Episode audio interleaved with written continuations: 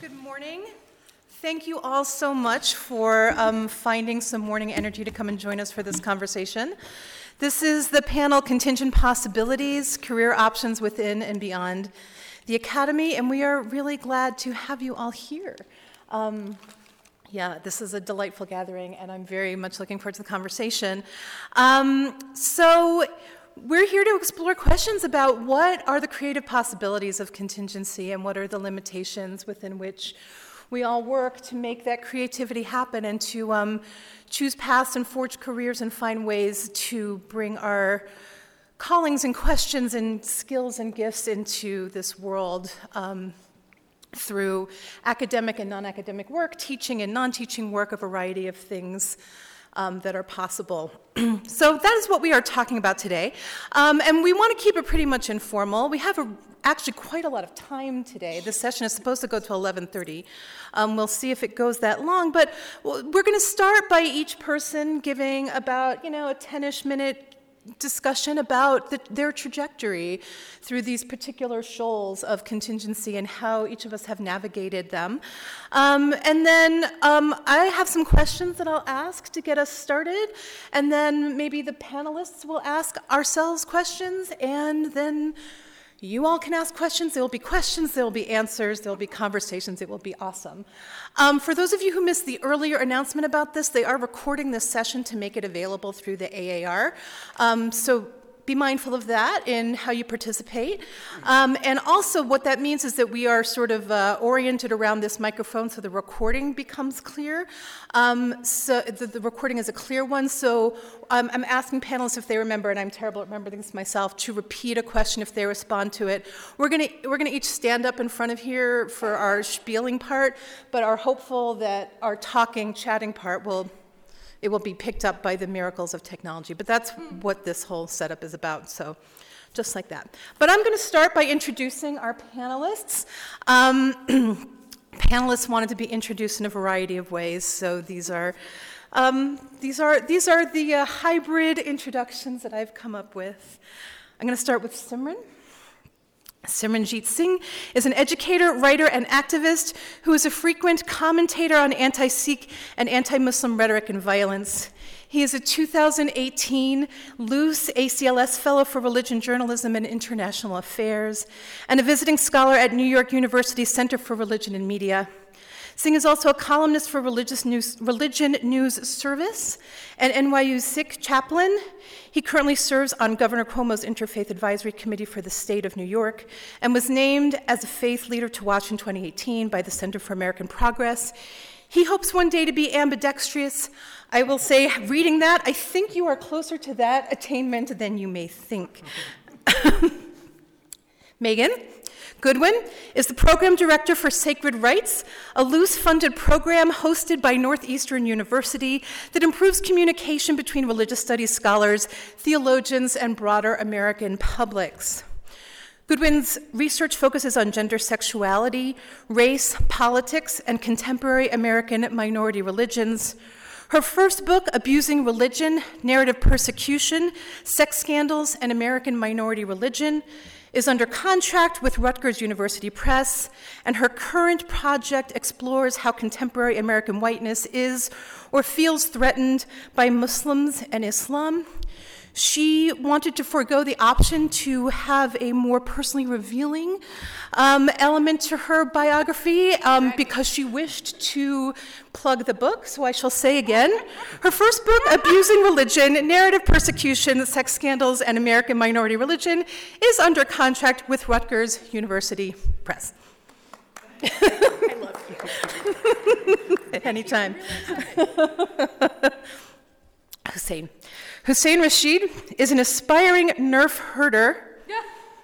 I don't know what that is. he advocates for contingent faculty and currently sees the fact that more than 70% of the professoriate work in contingent positions as parallel to labor on the first Death Star the labor is forced, but standards are still high. However, administrative greed and lack of concern for workers cause the whole system to catastrophically crash. His research interests focus on representations of Muslims in American popular culture, and he dabbles in Shia studies. Matthew Bingley. Matthew is a contingent faculty member at Perimeter College, a college of Georgia State University, where he teaches online courses. He's been an online instructor for a decade and also does part time work in instructional design. His career possibilities were recently expanded when his daughter volunteered him to be in this year's local performance of The Nutcracker. Barring a miraculous discovery that he can actually dance, he says, he does not think it's an alternative career path he should count on at the moment. And I myself am Lynn Gerber, and this is my first year at the AAR without an affiliation on my name badge. This is my having to stand in myself in as fully as possible moment. And if that doesn't make me feel like a walking Rorschach test, I don't really know what does. Thank you. And who would like to start? This is my favorite panel. I can do one who would like to start, and two, I'm not going to be like an Uber Make time the police white man person, start. so. Ooh, make the white man go. That's cold. But, you know, sometimes you just it gotta is do what you gotta do. Reparations. Welcome to Sunday. Let's see how this works. Can everyone hear me? Do I need... All right. I haven't actually stood in front of a group of people in like five years because I teach online. The last time I was in a classroom was 2010, I believe. Um, so I'm going to try to keep my voice up because when you don't practice uh, projecting your voice, you lose it. Um, so I'm contingent faculty. I teach at four different places. Um, Perimeter College is my bread and butter. Um, I, I'm in one-year renewable contracts uh, there. I keep other teaching contracts for various reasons. Um, so I also teach at Empire State College in New York. Uh, I teach at John Tyler Community College, and I teach at uh, University of Maryland University College. Um,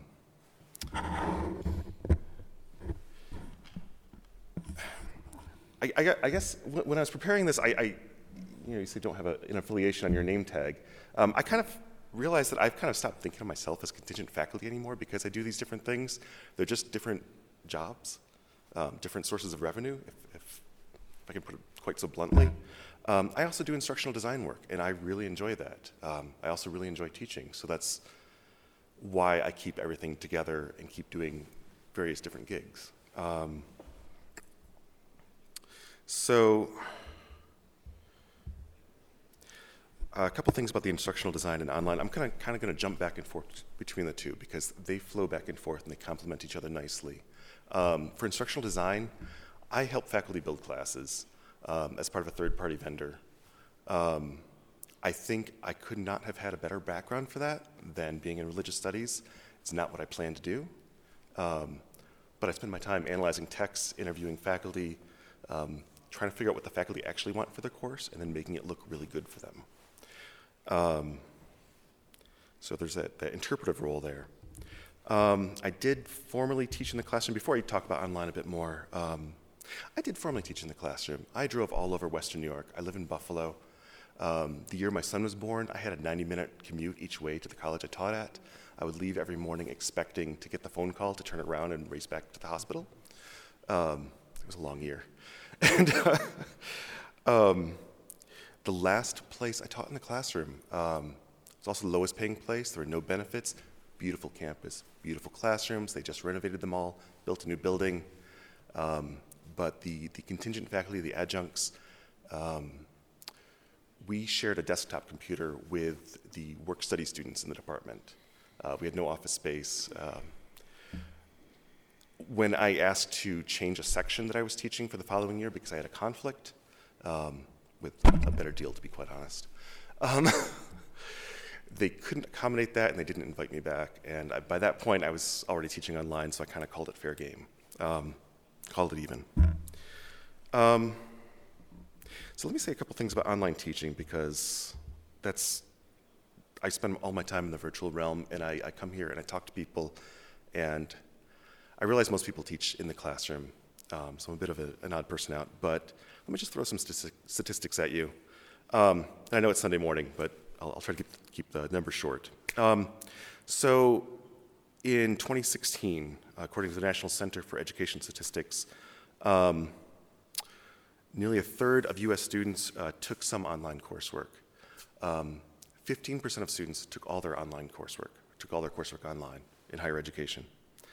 Um, more women than men take online courses. The average age of a student taking online courses is 31. Um, I say all that because when we teach online courses, we're teaching uh, what, are, what, are, often called non traditional students or adult learners. Um, they're people who, who often have jobs, have careers, have family, have other commitments. There's a reason they're taking online classes. Um, they don't have the time or, or the means um, to go to a class uh, two or three times a week, or they don't live near a college. Um, I, I, say all this because um, if you're like me and you think education is a public good and you think that um, it benefits all of society to have uh, as much access to education as possible, um, online teaching is another tool in the, the higher education toolkit, um, another way to reach people. Um, I, I, say that I'm not saying online education should replace traditional classroom teaching. I've talked to plenty of students who can't, who don't like the virtual space and need to be in a room with people. Um, and I've talked to students who really like online teaching. So, um, and I really enjoy my adult learners, you know, people who ask for an extension because they're, uh, they're having their first baby, for example, or they're, they're, they're, their son or daughter, or their daughter's having, they're, they're, they're helping with the birth of the first grandchild, or, um, or students who are deployed. One of the schools I teach at has many military contracts. Um, so, um, so I think it's fair to talk about the overlap with contingency a bit with online teaching. Um, and I'm, I'm, trying to get good data, and I, I don't have a, a good, anyway. Um, there are some larger schools like Southern New Hampshire and uh, Uni- University of Maryland um, that kind of work on a model where most of their teaching faculty are contingent. Um, I, one of the places I teach is the University of Maryland. Um, but I also look at statistics. Let's see, I, I can actually throw some statistics. Uh, Southern New Hampshire, 70,000 students, uh, full time faculty, 161, part time faculty, 5,798. Uh, Maryland, 50,000 students, uh, 189 full time students, 3,502 part time students. Uh, Western governors, um, more full time than part time, but I decided to include it because it's well known and large. Uh, 72,000 undergraduates, uh, 2,298 full time, 796 part time. Um, when I started looking at smaller colleges, like four year institutions, a lot of them, and I, I didn't jot down the numbers, um, a lot of them seem to have their much more full-time than part-time faculty teaching their online classes. Um, so that's something I, I, think does need more, more looking at. Um, so a couple things about teaching online. Um, we don't get into office politics. I don't have to worry about sharing who I share a desktop computer with, um, except my kids who steal my computer. Um, take it over.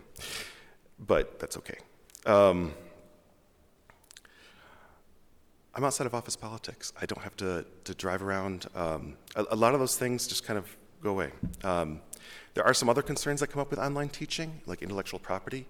When you make an online course, you're creating a reusable digital artifact. You're creating something that the university can potentially say, this is ours now. Mm-hmm. Um, and I, I, get very involved with this. Uh, early on, I used to share my teaching materials with people, and another faculty member uh, took my discussion questions and turned it into an online course that the university then paid him a stipend for. Um, so I, I ended up teaching that course the following year, which was a little odd. Um, I don't share my teaching materials anymore uh, unless, you know, unless there's compensation. Uh, most schools are moving to a model where they do compensate faculty for building online courses, and, and they should. Um, in my other role as an instructional designer, um, when I work with faculty, I tell them, um, you know, if they're paying you to build the course, they're paying you to build a template that the university will probably own. Um, they're paying you for your discussion questions, they're paying you for your assignments. Uh, if you have personal lectures and you want, if you teach at several different institutions, if you have lectures that are yours that you want to use at other institutions, hold on to them. Don't add them to the course yet. Um, don't add them to the template because when you teach the course, they'll make a course copy for you. Add your, your personal materials then, because um, then you can retain control over them. Uh, this is kind of a gray area still uh, about who actually owns the courses you build, but um, that's something to keep an eye on. It's better to be better to retain control of your own materials. Um, last thing. Um, so I started this off by saying I, I, I kind of identify myself as, as part of this gig economy because I, I teach a lot of different places. Um, I do share one thing with a lot of, of other contingent faculty. Um, if you work on a contract, um, you may have problems getting benefits, uh, health benefits especially. Uh, there's a sign in one of the halls, um, I don't know if you've noticed the AR contingent faculty signs. Um, there's one in one hall that says 23% of contingent faculty have health care or health benefits through, t- through their, I'm sorry? Uh, I- Yeah, I, I- I agree. It is terrible. Um, I've changed my health insurance four times in the past three years. Um, and and the, the reason is, is that I, I, I do feel fortunate that two of the places I teach do offer me health benefits, um, health insurance, but they are manifestly different in quality, and the one that offers the better insurance um, is the one that doesn't always make enrollment. So I have to switch on and off. Um, and that ends up being more expensive, more, more bureaucratically complicated. Um, I have to update my health insurance every time I see a doctor. Um, I think this is one of the things that really, um, if there were a solution to, that would be great. if you somehow miraculously could have health insurance that were portable across positions or fit the 21st century economy a bit better, that would be great. Um, I'll, I'll leave that at that. Um, well, thank you.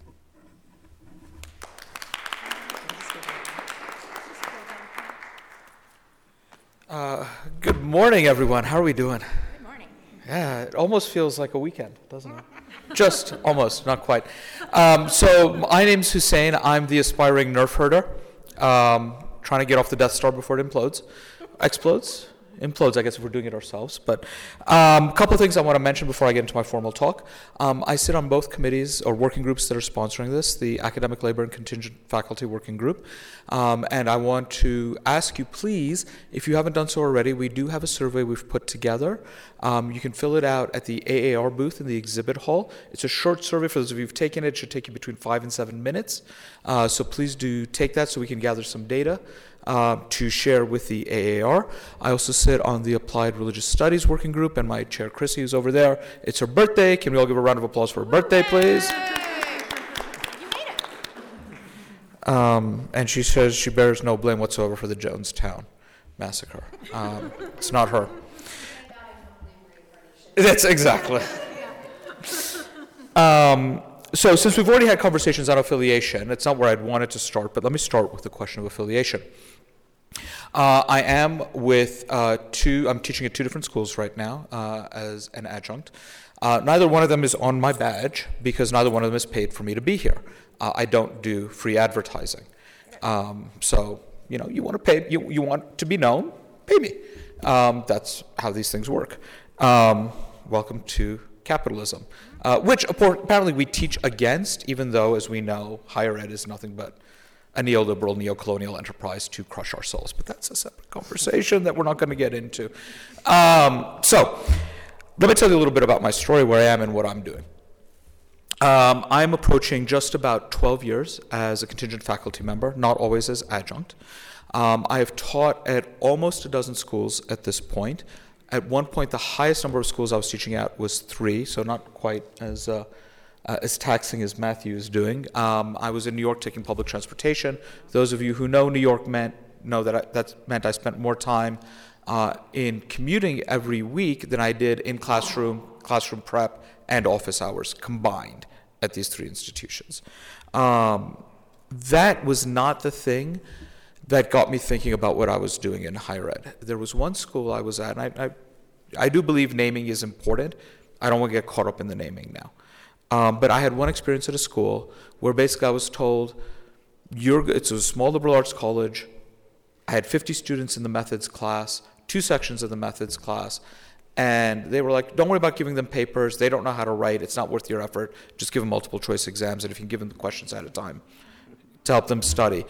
And at that point, I realized how corrosive this was, not just to me, but to my students. And, you know, there's a lot of self harm we do to ourselves that we don't realize. But when faced with that ethical moment, and Megan, you, you know that you sort of realize this is really harmful to the people I'm here that I'm meant to serve and work with. That was when my heart sort of caught up with my head because I knew that this wasn't a life I could live. But we have been so conditioned to say that this is the only thing we can do with our lives. Um, and I know that, I'm sorry, I've actually lost track of the days. Another plan A was yesterday. I realized I needed to have another plan A. I hadn't failed in academia. Academia was failing itself, was failing me. And I needed to find a way to make this work for me. And that's the story I want to share with you, is how I got this to work for me. Um, what was my other plan A? Um, so I come out of. Um, sorry, I was going to say something about Simran, but I've decided not to. Um, uh, I, my PhD is from Harvard, right? I should be getting job offers up the wazoo. The jobs aren't there. Um, also, I'm not the stereotypical academic. I believe that our education should be used, and education in general should be used for a public good, right? I undergraduate was Columbia under Edward Said. You learn and you teach because the system is fundamentally broken, and if we can't name what's broken, we can't fix it. Um, and that's the point of what we do. And that's not what academia has become. Separate issue. Again, if you're interested about my thoughts, some of the initial ones are on this SSRC report I, rec- I uh, co authored on digital humanities. But I was forced with this question then, after this teaching experience, of trying to determine who I was, who am I? And in that process, figuring out that I am an academic not as my primary identity, but because I'm an educator. So, what does it mean for me to be an educator who actually enjoys teaching? right? Research is an important part of that process, but how do I figure I am as an educator who enjoys teaching? At this time, I started, I started blogging several years earlier. In 2003, I started blogging in the Wild West of the blogging days. And that got me all sorts of media attention. And I had been at that point doing soft consulting with producers and editors on how to shape stories around Islam specifically. Eventually, that sort of broadened out into uh, religion. That was unpaid because as academics, we're taught we don't charge money for what we do. We're, thank you. That noise you just made? right. right. But again, that's what we're socially conditioned to do. Um, but also because then of this media attention and the blogging, I was doing, I worked with two presidential campaigns, Howard Dean's campaign and John Kerry's campaign. I continued working with the federal government in various consulting positions um, up until 2016. I think you know why. Uh, but again, a, lot of my work is on arts, culture, and religion, so doing a lot of that work and a lot of that, uh, that engagement, particularly through the US State Department. Um, I also ended up helping launch Religion Dispatches, for those of you familiar with Religion Dispatches, and Sacred Matters after that. Uh, I worked with Tikkun Online to help get them started. Um, I'm on the advisory board in a paid position with uh, Daily, which is now transformed into On Faith. Um, so that you know that sort of digital space and that digital footprint. And of course, I continued doing the um, the media consulting with producers and editors on how to frame and engage with stories. A lot of this consulting work I continued to do for free because it was academic consulting. Again, we just don't ask money. And one day, finally, I was working with a group and I said, Do you have money in your budget to pay me? And they said, Yeah, sure. How much do you want? And I gave them a number, and they said, okay, without negotiating. So when it happened again, you know what I did? I asked for more money. And they said, yeah, sure, without negotiating. So this went on like three or four times, and finally, when they started negotiating, I'm like, okay, I'm at the right spot. right? Now I know what I'm worth on the free market. Uh, what I'm worth on the free market, I can earn in about two days what I earn in most adjunct faculty positions for a semester. Um, depending on the institution, I can actually do it in a day now. Um, so there's money out there. Um, and so now where I'm working with, I'm still doing some of the media work, I'm still doing some public writing, but I really got invested. I'm very cautious because I know there is a public understanding of religion group here at the AR that's not, when I use that term, that's not, I'm not talking about what they're doing, but thinking about how do we engage the public's and various publics more intelligently around questions of religion. Because my work is in popular culture, I think news media is incredibly important. But I also do a lot of script consulting. So I'm attached to one television show right now, which I can't tell you about, even though Vanity Fair has reported on it. But there's a legal issue. So, uh, but I've done two. Mo- I've done one movie. I'm working on another documentary uh, as a script consultant. I'm hopefully working with another television show. Um, so this has been an ongoing thing, thinking about that popular culture. I worked with the Children's Museum of Manhattan on an exhibit, uh, which I think you, I roped you, uh, I don't think, I know I roped this guy into. Uh, the Children's Museum of Manhattan uh, on a project called America to Zanzibar, Muslim Cultures Near and Far, which is now traveling the country and exposes people, young children and their caregivers to Muslim cultures from around the world. The first stop after leaving New York was the Muhammad Ali Center, uh, sorry, was it Chattanooga, Tennessee. Who thought you would get a whole Children's Museum exhibit dedicated to Muslim cultures in Chattanooga, Tennessee? It's going to the Muhammad Ali Center in Louisville, Kentucky.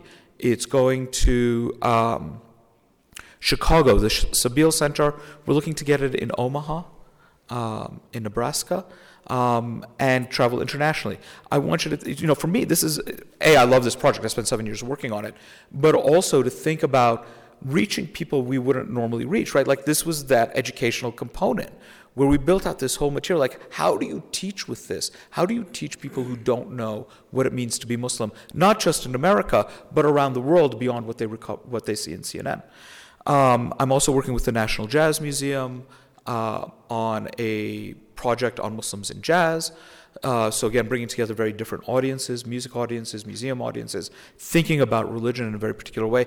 If the museum, if the Muslims in Jazz exhibit goes well, we'll do uh, a larger series on different religious communities and their engagement with jazz. I'm a consultant with several foundations. Um, the one I can't talk about publicly because it's on their website is the Doris Duke Foundation for Islamic Art, um, and thinking about how do we engage uh, the arts as a way to do storytelling around religion. So, what I found is in all these different spheres, yes, I'm still doing political consulting, although not at the federal level.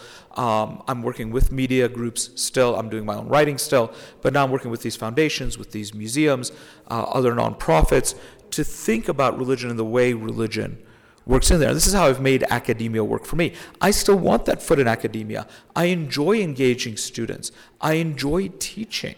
Um, I wouldn't say I enjoy grading, but I don't resent it either, right? It's a way to figure out, for me, what students are learning, right? That's what a good evaluation should be. I'm not going to give that up no matter what happens. Like, that's a core part of who I am. But I've got to find a way to make this work for me. And the way I've done this is a way that makes sense, that it works for me financially.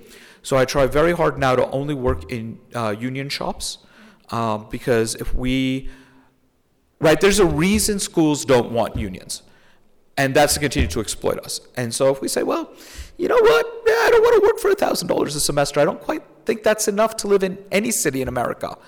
Maybe you can, maybe fifteen hundred. No, okay, maybe you don't really want anybody teaching for you, right? I mean, is it better to work for peanuts and say I'm working in higher ed, or is it better to just hasten the death of the system? Because if you can't make fifteen hundred dollars working at a Barnes and Noble, you need, you know, I mean, I'm sorry, I'm being a bit flippant here, but we've got to recognize the trade-offs we're making by agreeing to work for those amounts, mm-hmm. right? Um, so what works for me financially, and really only choosing union shops or or uh, shops that that work as though they're unionized, because I recognize there are intermediate steps along the way.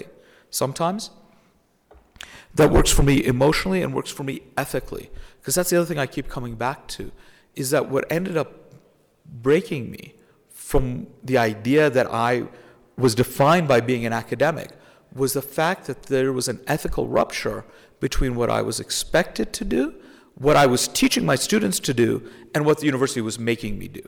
Right? And they're not absolutely 110% not aligned.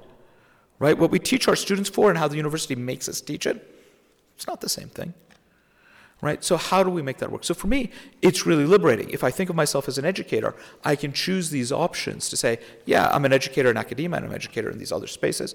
But altogether, the thing that ties it together, when I ask the question, who am I? It is an educator and what allows me to live that life uh, as both an academic and as a human being. Thank you.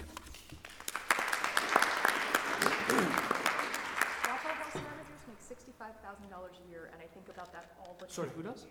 Waffle House managers make sixty-five thousand dollars a year, and I think about that all the time. Kelly Baker wrote an awesome piece on whether or not she should have stayed at the Gap. Yep, yep. Yes. And it's in Chronicle Vitae, and it's, it's, she left her job at the Gap when they wanted to promote her to a management position so she could stick with grad school. Check it out, it's awesome. It really is. And she crunches the numbers on that one. Yep. Yes. Hi, everyone. Thank you for being here. Um, a lot of people confuse Hussein and me, I think, because we're brown men with beards in New York. but I think I, now listening to him a little more, I think it, it also has to do with our politics. I think our worldviews are very similar. Um, a lot of what he said resonates for me, and I, you know, the the centerpiece of that for me, from what he said, um, is this aspect of education. For me, growing up, I think because of my, my personal experiences with racism, I was always taught that the way, the, the problems of our society were rooted in ignorance, and so the solutions were education. And I, I still believe that's a big thing. I realize now that you know there are other issues of power and structure and systems that are at play. Um, but education for me since childhood has been the sort of crux of everything I wanted to do. When I was in high school, I was president of Future Teachers of America, so clearly, like, I was not the cool kid, not concerned about like my masculinity or anything like that, or the perceptions of my masculinity, I should say. Um, and I went to college in undergrad. My plan was to go into elementary ed. I, I chose a school that had a fantastic elementary ed program. Um, so it was very clearly important to me. And as, as I went through undergrad, um, I, I moved a little bit into uh, journalism, uh, switched majors again into English literature, and ended up in with a double in English and religion. And all four of those pieces for me education, journalism, literature, and religion that's sort of what my life has become. I wasn't sure at the time how it would fit together. Um, and part of the reason I wasn't sure was because I didn't have any models out there in the public of, of people who were able to fit these different pieces together. And even when I went to, I, I did my undergrad at a liberal arts school in Texas where I grew up.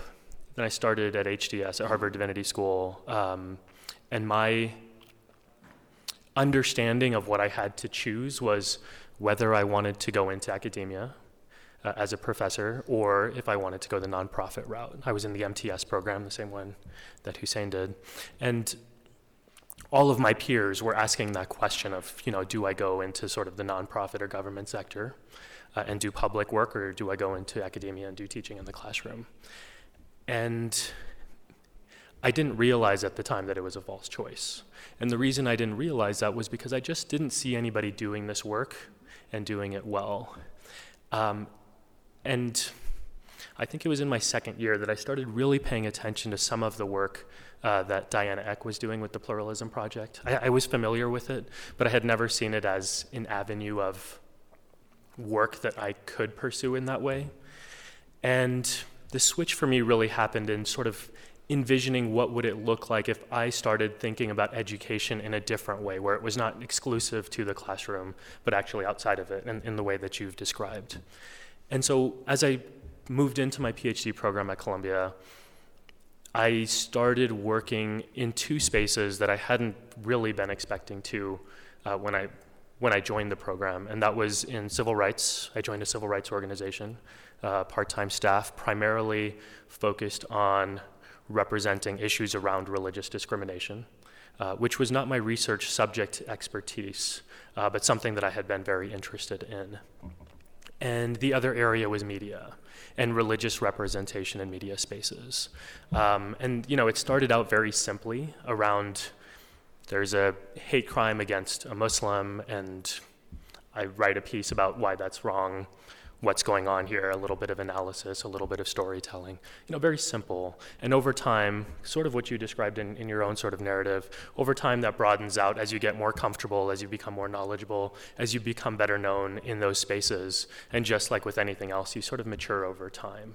And so I started out essentially blogging with the Huffington Post, um, and then moving up into uh, opinion writing and commenting on TV and radio, and then now to a point where I'm actually paid as a columnist, and that's become a source of income for me.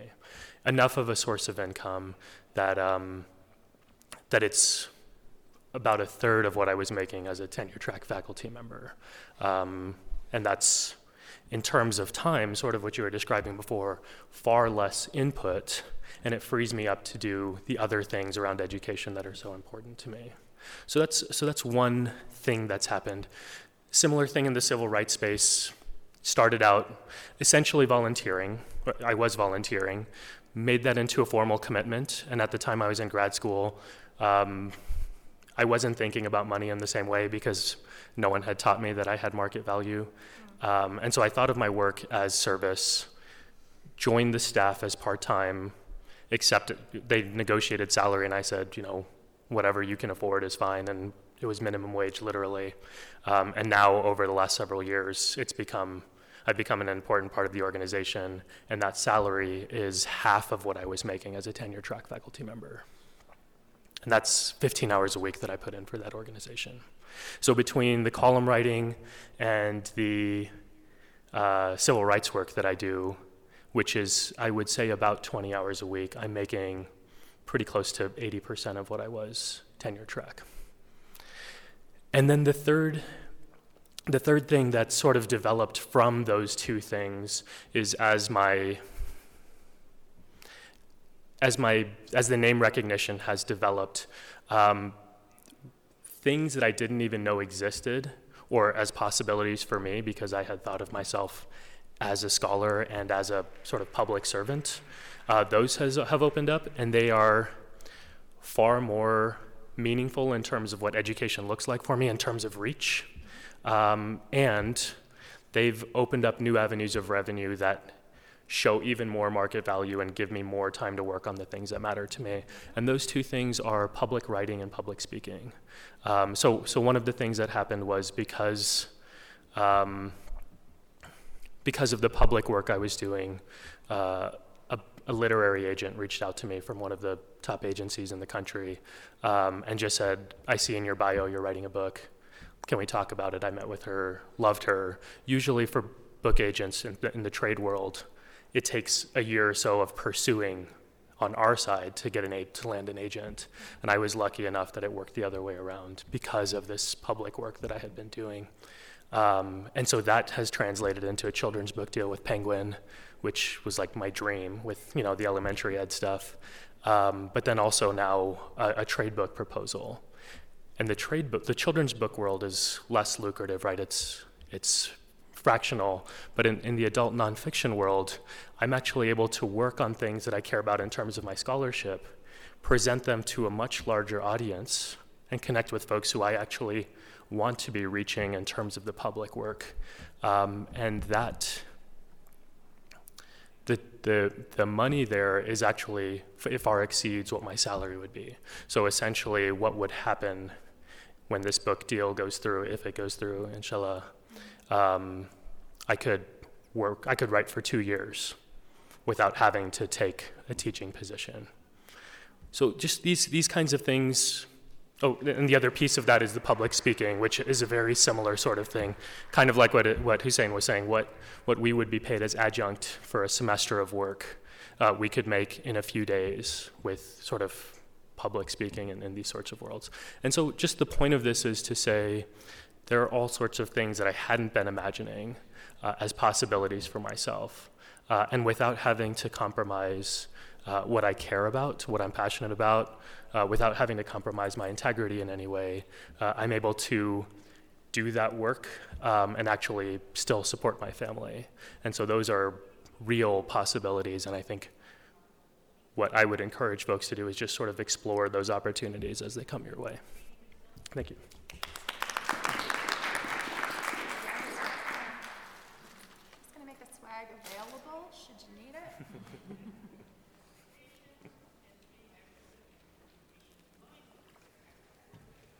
Okay, I'll keep this short. I'm happy to answer questions about the work that I'm doing, but I feel like we're all politically on the same page. I, I don't need to tell you it's bad out there. Um, I think one of the things that I'm really grateful for this panel and for Chrissy's work, tireless and on her birthday, uh, is the space that this is made to say, like, there, there is life outside the tenure track, right?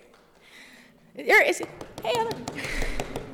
Um, which I gotta tell you, like a year and a half ago, I'm not sure I thought was possible. Um, I won't give you my whole bio. I will say that I got a BS in journalism from Boston University uh, in a while ago. Um, you know what? No, I'm 40. I got it in, in, the year 2000, and I'm still here. Right? But it didn't. It wasn't a good fit for me, in part because my sophomore year of college, the Monica Lewinsky story broke, and it didn't make me feel good about being a member of the media in the way that I saw available to me. I grew up Catholic, did a lot of religious studies. Well, no, I did a lot of religion at that point. Uh, was fascinated with it, started sitting in on a bunch of classes, and realized, okay, this is where I think I want to be. So I went to a top tier program. It was great. I landed a local job while I was finishing my dissertation. I got a Mellon postdoc, um, which has ruined me for life because that was two years teaching one class a semester in whatever I wanted at an adorable liberal arts college in Maine, founded by abolitionists, which has always been coeducational and integrated. And I'm given to understand that not all universities and colleges work this way, so that's been an adjustment. Uh, the thing that I do want to talk to you about was the moment that really, I, I feel like a lot of us have talked about this, but like the breaking point, right? So I did the postdoc. It was real fancy. I got a lot of money. It was really nice. I miss it. Um, and then I got a visiting spot at an R1 university uh, with a top tier religion program having graduate students. My first time. Uh, and the understanding was that I was coming in as a VAP, but there was a tenure track position that was on the table and that I would be strongly considered for that. It was in Race, Religion, and Politics in the year of, to quote Keisha Ali, Someone's Lord 2016. So, uh, I'm teaching race, religion, and politics, and I am on what I am assuming is the last year of my job market search, and this was my year. This is a thing that I heard everywhere. Suffice it to say that it was not my year. I don't think, frankly, that 2016 was any of our year. But the combination of having done everything that I had been told would get me a job, and I mean, you're getting me post 2016. So, like, I want to acknowledge that this is a lot. I'm not apologizing, I'm just naming it. Um, I felt as though I had been about, I'm going to put it at 5 to 10% of myself at this job, and realizing that reducing myself that much was not enough to make me not too much for this department. Uh, and then I really had this moment of like, could I have been less myself? I was like, oh, oh no, that, that doesn't seem right. And then, you know, there was an election that happened. I feel like, yeah, cool. Um, so it was, some, I don't know, it's imploding. Um, and realizing that I didn't know what, what kind of time we had anymore. I love teaching. I am over the moon about it. Uh, and in my ideal universe, I would write things sometimes, maybe, but I would teach classes to students who either did or did not want to be there, talking about why we need to know something about religion to exist in this world, and particularly to be in the United States, right?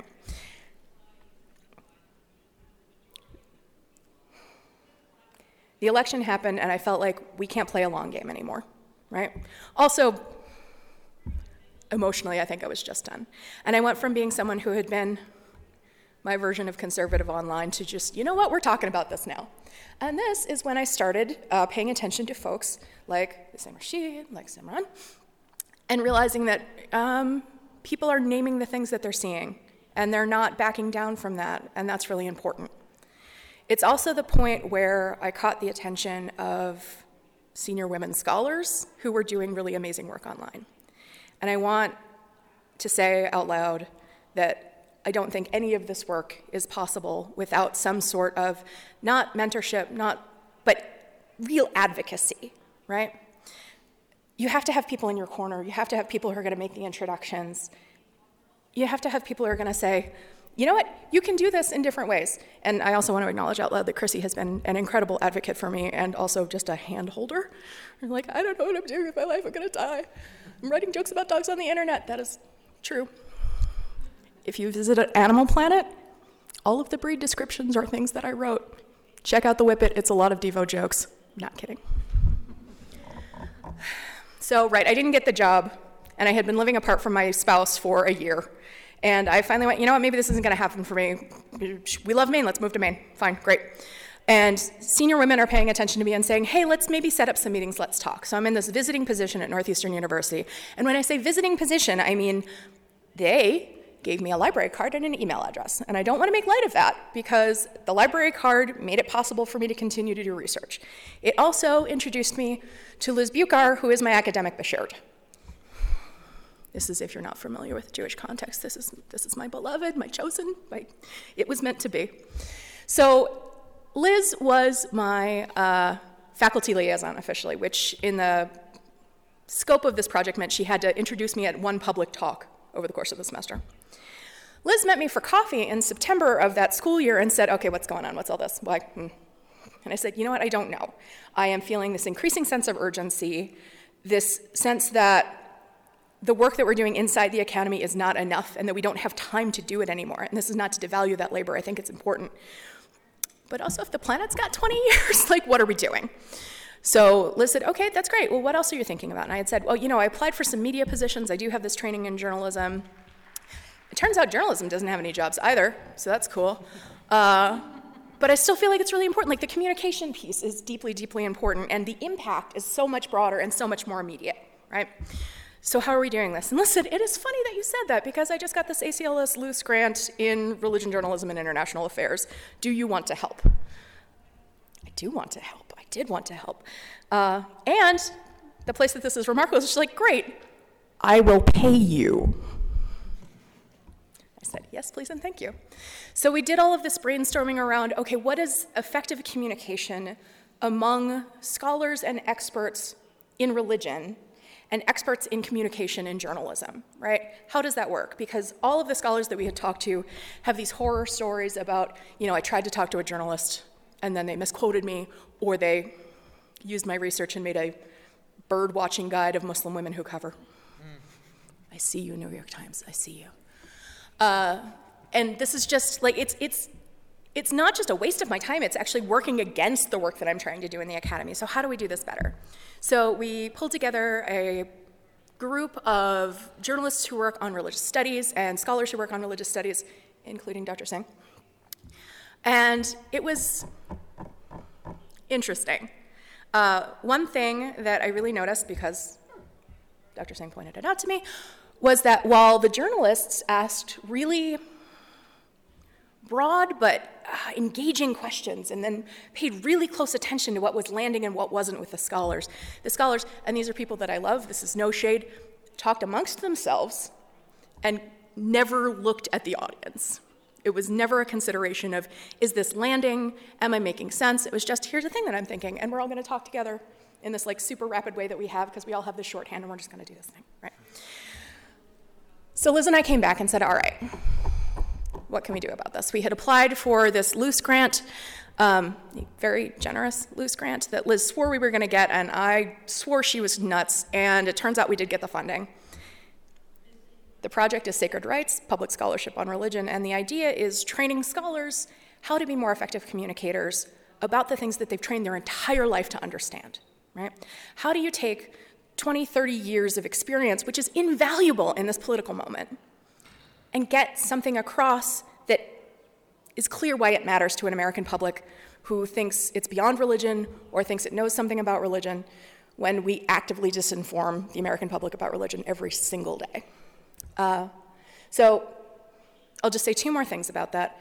This is a two prong approach. One, we are running uh, training sessions for the next three summers on practical skills about how to do this work. So Kelly is kind of my go to here right? So Kelly Baker does amazing work on white supremacy uh, and the inherent Protestantness, Protestantness of white supremacy in the United States.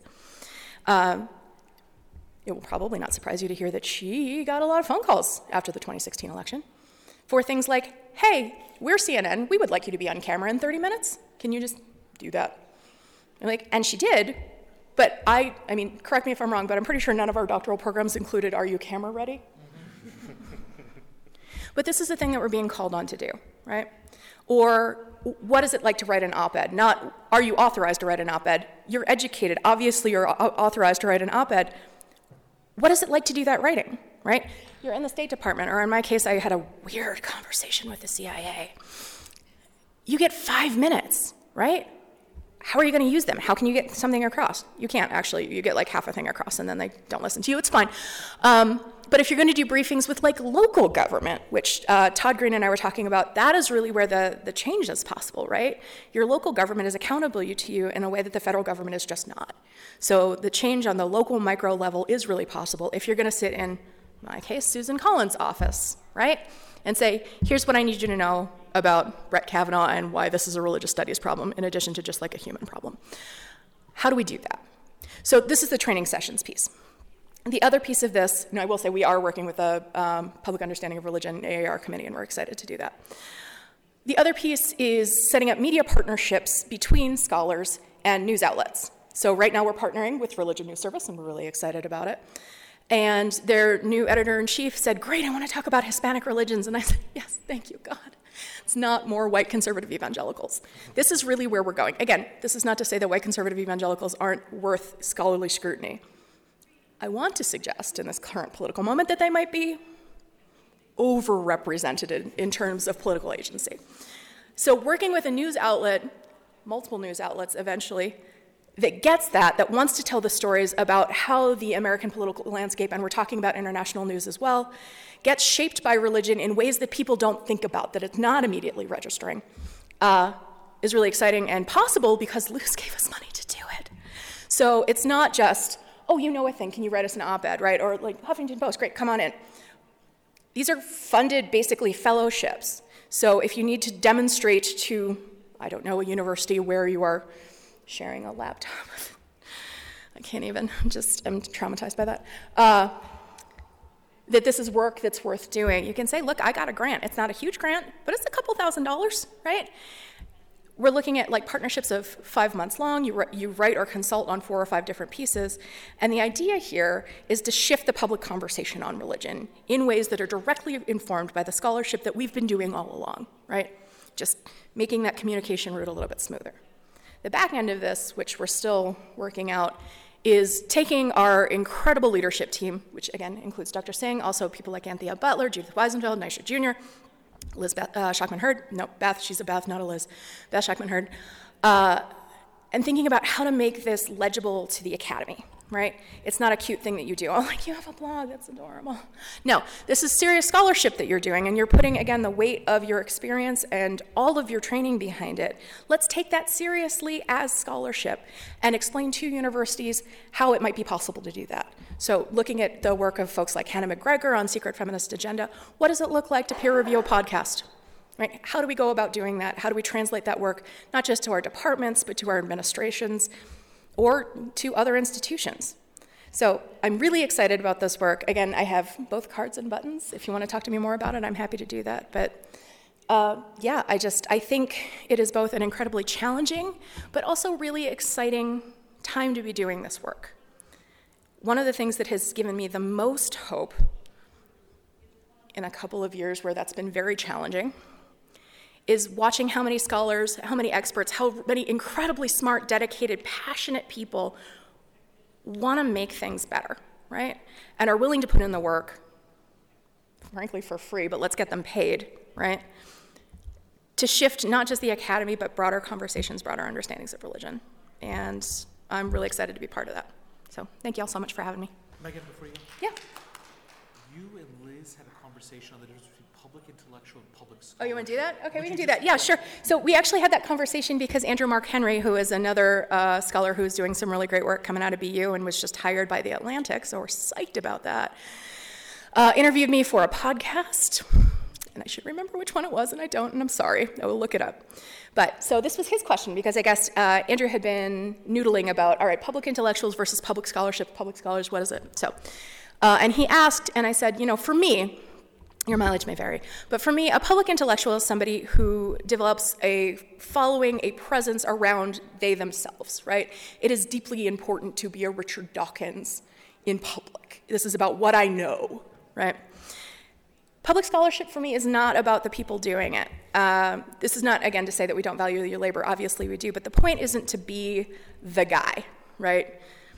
The point is to shift public conversations on religion, to increase public knowledge about religion, not because it necessarily undoes intolerance, it doesn't, but because we have to start somewhere. And because, again, people often know less than nothing about religion.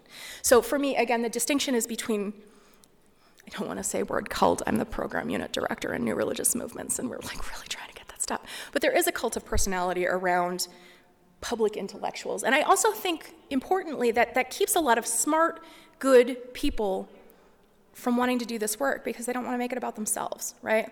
Like, I don't need 25,000 Twitter followers. I just want people to be like smarter about minority religions. So, focusing on the scholarship rather than on the individual in that conversation is really where we're hoping to see this go. Thanks for that.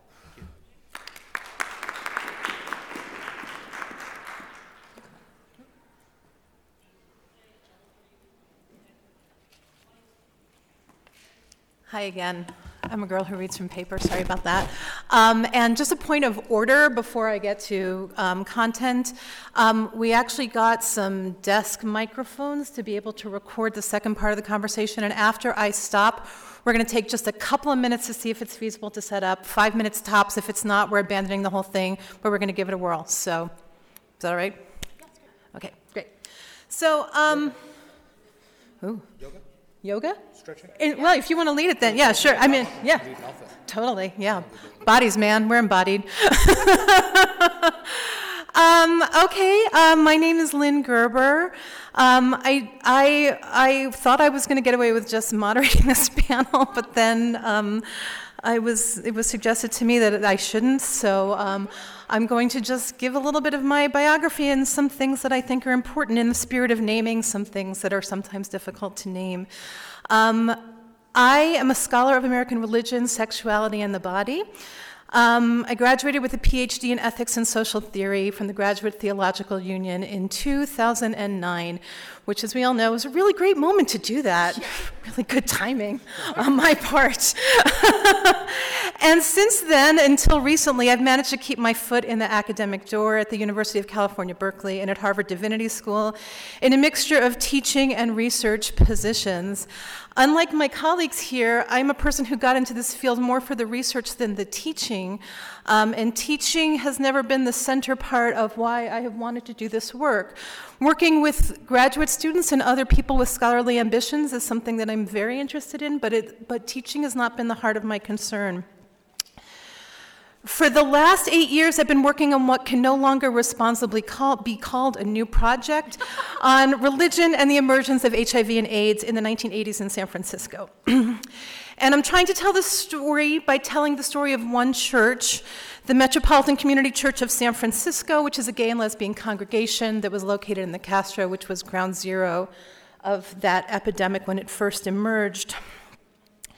And at the end of the last academic year, I decided it was time to consciously uncouple with my um, with the academic affiliations that I had um, sort of strung along and that had strung me along, and there was mutual stringing and mutual unstringing. And um, I think I was the only one consciously uncoupling because I don't think they gave two shits, but I consciously uncoupled and uncoupled I am. Um, and I decided it was time to focus slow, solely on finishing this project. Um, for the previous three years, I had been splitting my time between Cambridge and San Francisco, and I felt like the continual cross country travel was a real barrier to giving the book the kind of persistent focus I felt it needed, not to mention my partner, who it, it seems also enjoys persistent focus. and I decided to let go of the email address, the library card, and the name badge with an institution and just finish the damn book. And I find myself feeling both closer to the work and farther from the profession than I had before. An interesting paradox that this panel has given me the opportunity to articulate. So, before I went back to graduate school when I was in my early 30s, I had another career in social movement philanthropy. And in that career, I helped co found an organization called Resource Generation that supports young people with earned and inherited wealth use their money and their economic and social privilege for social justice.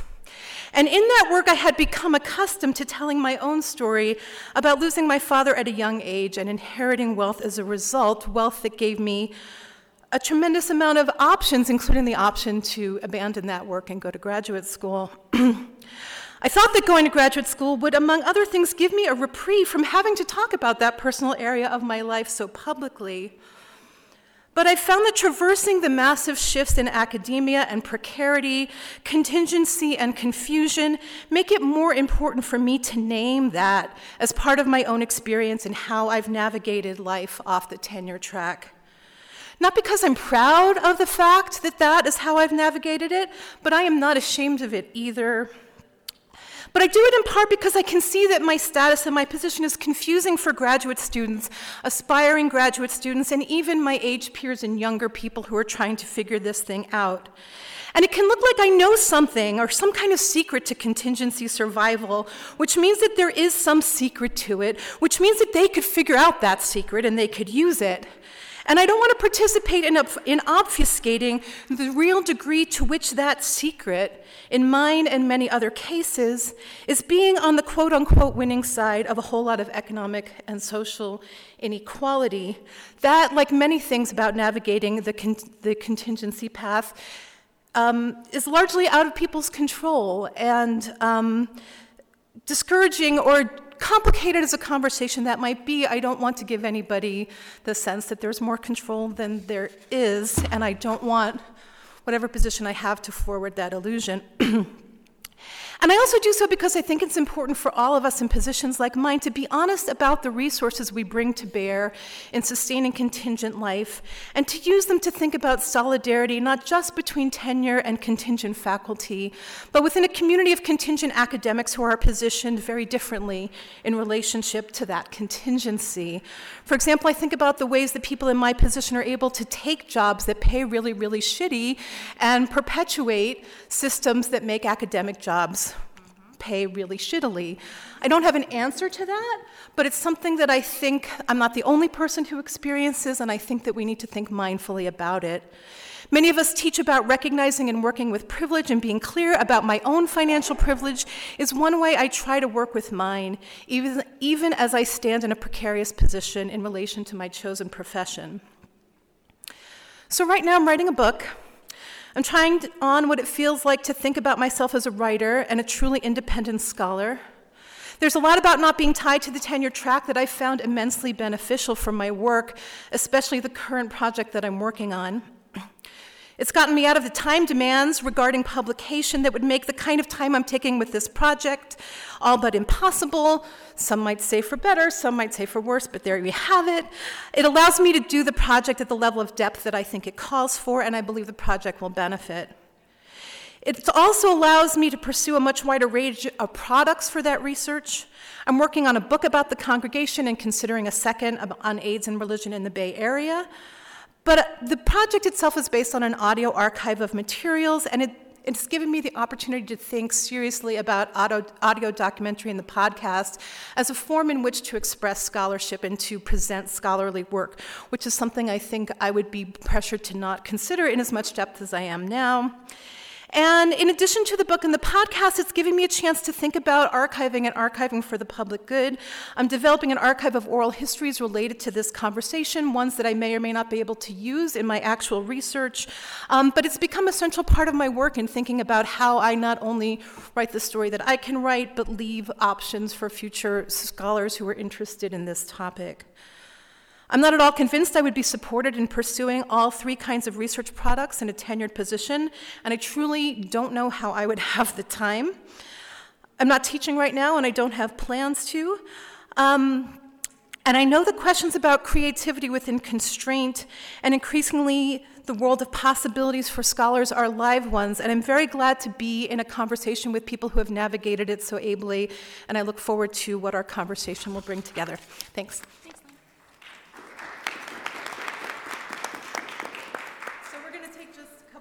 yoga. Um, yeah, just try. Just get up and stretch.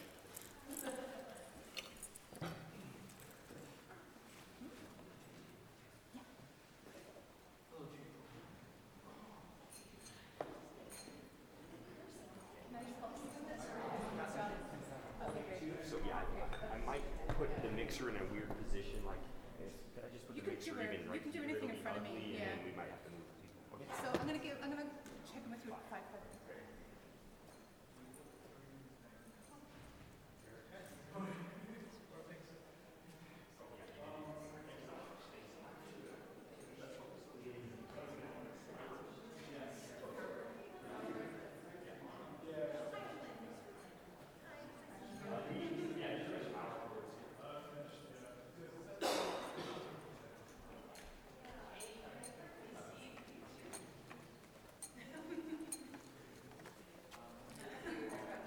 Yeah. And I told him this is going to be ugly but fast, so we're just going to set it up right here.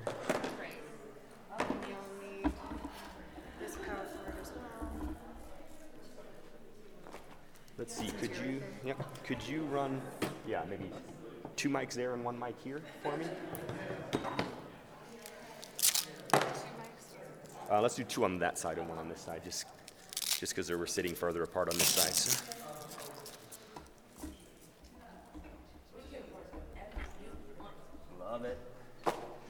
So then we'll come out of the mixer.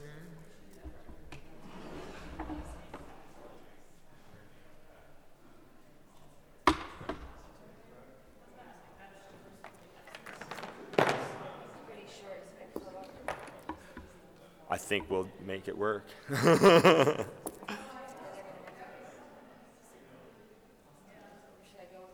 uh, just into, uh, uh, just, just do two, three, four.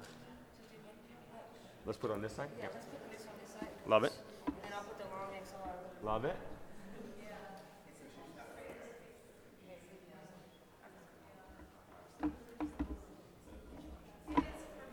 Do I have the output hooked up yet?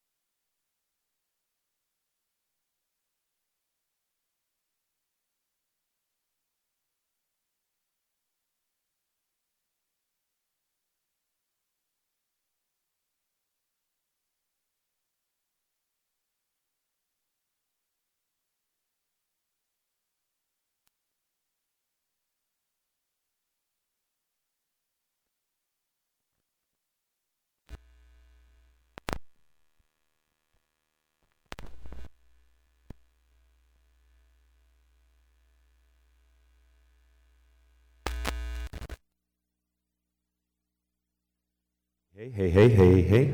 There's our levels. Yep. And okay. one, two, three. One, two, three. One, two, three. Pa, pa, pa, ba, ba, ba. Okay. Cool. Hey, hey. Sorry, I mean to step on. No, no, you were perfect because I forgot the most critical step. Thank you. Awesome, thank you for that. I am giving the official hey, hey, one, two, one, two, which means please reconvene, and thank you, sound folks, for getting this done and getting it done so quickly. Um, we're going to start the discussion part of our conversation with microphones for everyone. So, um, yeah, We lost Simran. Oh no, I promised him, I'd text him when we were coming back, sorry. Okay. Okay. Yeah, text him. So, um, babies. We have just a little bit over an hour left for our conversation. Um, I just want to check with my panelists. Do you think it makes sense for us to talk amongst ourselves, or should we just open the floor now? Just open the Let's just floor. open it, Yeah. I think that we should do that. So, um, open the floor for conversation. If you could speak into the microphone for recording purposes, that would be awesome. And uh, you know how it works. You line, you say things, we say things back, like that. I'm Chrissy. I think most of you know me, um, but I'm the chair of the Applied Religious Studies Committee. Thanks everybody for being here today. Um, so I'm sort of, I was telling Hussein during the break that I feel like the theme of my AAR this year is the ways in which many of us um, are sort of driven by this idea of education as a public good to move into non traditional spaces with our scholarship and with our energies. Um, but I was particularly struck on this panel by the ways in which um, many of you are very focused on teaching different communities that a traditional university teaching career wouldn't necessarily reach. So, uh, non traditional students who wouldn't have access to education unless there were online courses, and how you really take joy from that. And Hussein and these awesome museum exhibits that he's been sending to places like Chattanooga, Tennessee, which is just awesome. Um, and Megan talking about teaching faculty. Faculty have things to learn I'm gonna teach him to talk to people. which is awesome and that you know so you have sort of turned your focus to teaching them in addition to teaching traditional students. So i'd like to hear a little bit more about that and was that conscious? Was that intentional? And how do you find that um, the experience of teaching those different audiences differs from what we were thrown into the deep end to do as grad students? Because let's face it we aren't really trained to teach are we? Um, and how and how is it you know so what's the same and what's different I want to just jump in with that, Chris, because I think my story will probably be a little bit different than everybody else's in that my dissertation advisor was actually very keen on pedagogical training when I was in grad school, which I know is n- generally not the norm.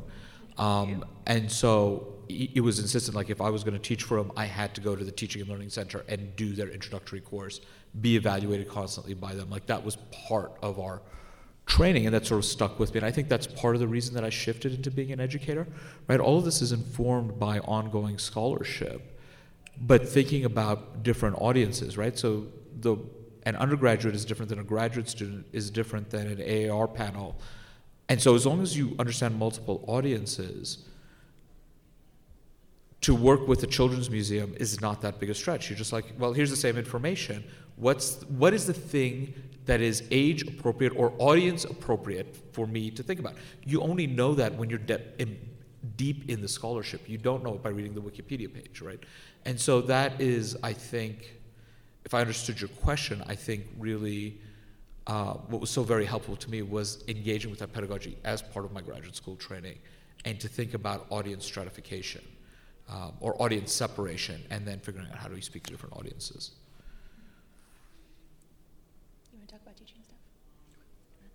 Um. I had a similar and yet different experience. So UNC, go Heels, uh, teaches more than just about any other graduate program in religion. Uh, it's it's one of the things that sets us apart, and also what's supposed to make us so very marketable. Uh-huh. Um, but we pride ourselves on how much we teach, and then we don't teach the graduate students how to teach. There's no requirement that you're going to interact with a Center for Teaching and Learning or Faculty Excellence, I think it is now. Um, those resources are available, but if you don't have uh, any sort of mentorship toward those resources, uh, then you don't get them, right? So I'm realizing an origin story. I uh, did a Center for Faculty Excellence uh, future faculty training thing after I taught my first class. Uh, and I interacted with um, folks from the English department who were trained to teach and were saying things like, What do you mean that you don't have some sort of graduate support for learning how to teach? They had it's, I know, it's just distracting. Um, so the English department had set up for a decade at least uh, a graduate student run, organized, supervised teaching committee. I thought, well, oh, hey, what if, what if we did that? So I, I worked with the English uh, department I worked with some really fabulous people, Elise Morgenstein first, Kathleen. Foodie, um, Jenna Tietzman. Oh, sorry, she's at Montgomery now. Uh, and we put together a graduate student committee on teaching where we were really just coming together and saying, what are the things that are working for us, what aren't working for us, how do we put together assignments, how do you put together a syllabus, what does a lesson plan look like? Again, I have a lot of really fantastic things to say about the faculty who were at UNC while I was there. My first solo class at UNC was the history of Christianity. Uh, You're probably not familiar with my scholarship, so you don't know how funny that is. No one looked at my syllabus. I could, who knows what I'm teaching the children, right? so having other graduate students to collaborate with uh, really helped shape that. And that's, I mean, that's really how I'm seeing what Sacred Writes is doing as well, where it's less, oh, Liz and I are great. I mean, Liz and I are great. We're a good time. Come play with us. But the thing that's been remarkable about this project for me is bringing together all of these different areas of expertise and these different skill sets, and also, again, all of these different modes of commitment to just making people smarter about religion as a community of both accountability and support, right? This is a conversation I feel like I've been having a lot at AAR this year, um, but I'm, I'm excited to see how many different spaces it's, it's come up. This idea that we can be responsible to each other, accountable to each other, and support each other in this work. Um, so I, I feel like it's a less, what we're going for in an ideal situation is less a top down, we teach you, and more like, let's come together and figure out what our resources are, right? So the summer trainings involve things like asking the folks who are going to participate, well, what do you have to share? How do you help boost our skill set, right? How can you teach us to do this better? And also bringing in folks from other disciplines who are doing this work in really smart ways. And religious studies, like many academic disciplines, is such a silo that we just don't have access to that, mm-hmm. right? So the only reason I know about Hannah McGregor's work is because she also did a podcast on Harry Potter, and that is how I roll right? But she's doing all of this amazing work around decolonizing Canadian literature and thinking about public scholarship as something that really elevates the work that it's possible to do in and beyond the academy, and that's really exciting. So using again, very generous loose funding to be able to pull on all of those resources and build broader networks of accountability and responsibility and support is just, yeah, it feels like a real gift.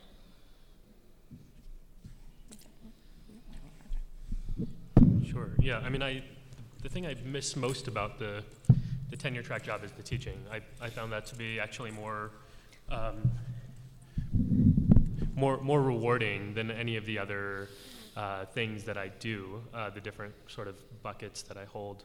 Uh, and the reason for that is I was teaching Islamic studies in Texas um, in 2016. So uh, students were coming in uh, not having any exposure to um, the study of religion, um, and the only things they knew about Islam were what they heard on TV. And so uh, it was, you know, there's there's some there's some satisfaction that comes out of writing an op-ed and knowing people read your ideas. Um, it's very different to spend a semester with a group of young people and to help open their minds. You know, these were well-intentioned kids. They weren't malicious, but they harbored all these sorts of implicit biases because of the messaging they received.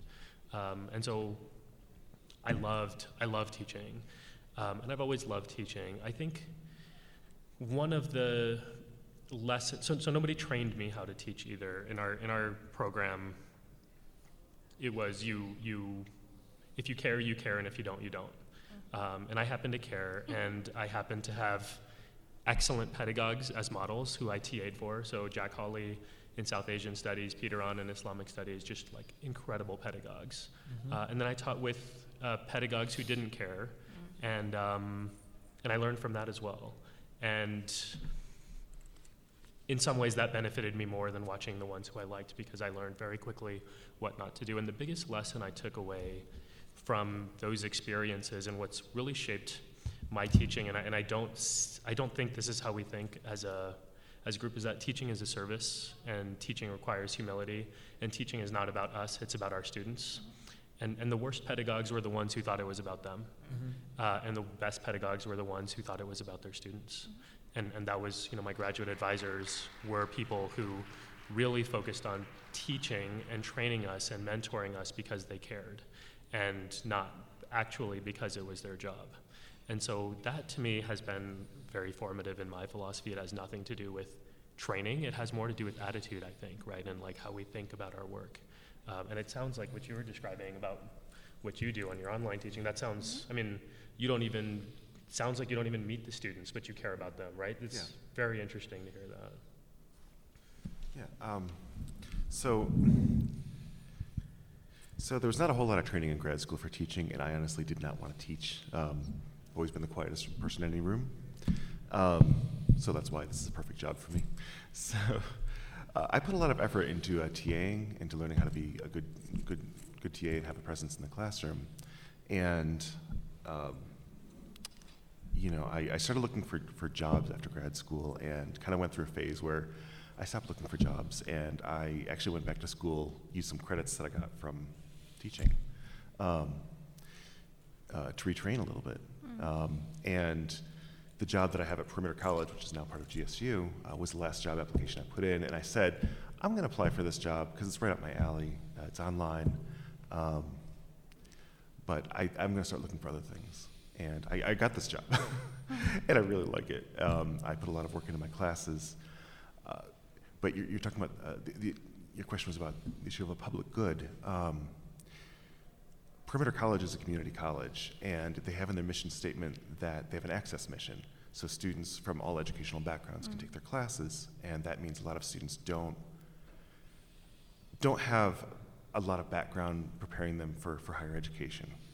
Um, so I had to consciously think about trying to meet a range of educational backgrounds and needs, and uh, think very consciously about my online materials, um, more so than I have had at other schools. Um, and then I, I kind of went back and looked at the other places where I've taught. Uh, I'd already been teaching at UMUC for a few years, and they have a lot of military contracts. And I'm like, well, there's a different kind of access there. Like, I, I, I'm so accustomed already to working with students who are deployed, and often they don't have internet access, um, or, or can't do like, a, like an observation project for various reasons. Um, so that, that's kind of where that came from this, this, this idea that um, you kind of have to meet students where they are um, and provide them the best education you can uh, with whatever means you have. Yeah. I actually really love that. Gene Gallagher did. Does this sound okay? Yeah. Okay. Gene Gallagher did this great essay a while back about the intro class, and this was a thing that I thought about a lot while I was at Bates. Um, because I had been brought in uh, with this Mellon postdoc to think about scaffolding the religion major. Right? It's a small liberal arts college. People kind of teach all over the place, and there was no kind of clear track on what the training for a religious studies major would be at Bates. So we were thinking about intro classes and looking at Gene's essays about what it is to do an intro class and the problem of like a world religions class. And it's there's so many problems with a world religions class, but students sign up for it, right? And then often I think folks who are excited about teaching religion really want some basics in place. But no, first year undergrad wants to take a theories and methods class on religious, like that's not fun. So, I mean, my solution was to teach a religion and monsters class, and I'm happy to talk about that in another whatever. But uh, Gene's line is you don't teach the students you wish you had, you teach the students you have, right? And it, it sounds like a lot, all of us have rethought who our audience is, who the students are, and how we reach them. But it's still very much, I think, coming from how, where and how we learn to teach once we eventually learn how Yeah. to do that. And I just want to chime in. So, for those of you who don't know Gene Gallagher, I met Gene uh, about a year and a half ago through the Wabash Center for Teaching and Learning. Uh, if you're not familiar, and you're, especially if your school doesn't have a teaching center, the faculty teaching center, the Wabash Center really engages us as scholars of religion on the scholarship of teaching and learning. Um, this is again where I met Gene and, and, and uh, got introduced to some of his scholarship. But there's a whole, you know, Kwok Pui-lan is there um, as well, running some of these programs. A whole bunch of people. Highly, highly recommend it um, uh, if you are interested. And at least for me, thinking about my audiences and how to reach my audiences makes my scholarship better. Yes. Because then I know the difference between an introductory book versus the um, nobody will read this but me and some descendant who finds this in a trunk in the attic at some point. It was like, what were they thinking about? Uh, why was great granddad so stupid? So, you know, there was, you know, um, but thinking about that audience. Yeah. Well, and I also, because again, I think naming is important. I deeply value the resources that Wabash makes available, and I also want to say out loud that until recently, they had no resources for contingent faculty. I think this is a space where when you know better, you do better, and I see Wabash trying to do better, and I appreciate it, but that, that's a relatively recent phenomenon, and I think largely comes out of pressure put on them as an institution by folks who are doing the hard work of raising contingency visibility. Dr. White? or sorry, That's is a- it Bitter That's a White Man good now? point to ask a question about academic resource hoarding and how to, um, I mean, the interesting thing about being off a tenure track position is, and I, I'm on, I've been in several long-term visiting positions. So there's the, some of the benefits of having a full-time faculty position um, while off the track of expectations that Yeah. drive a lot of other people's careers.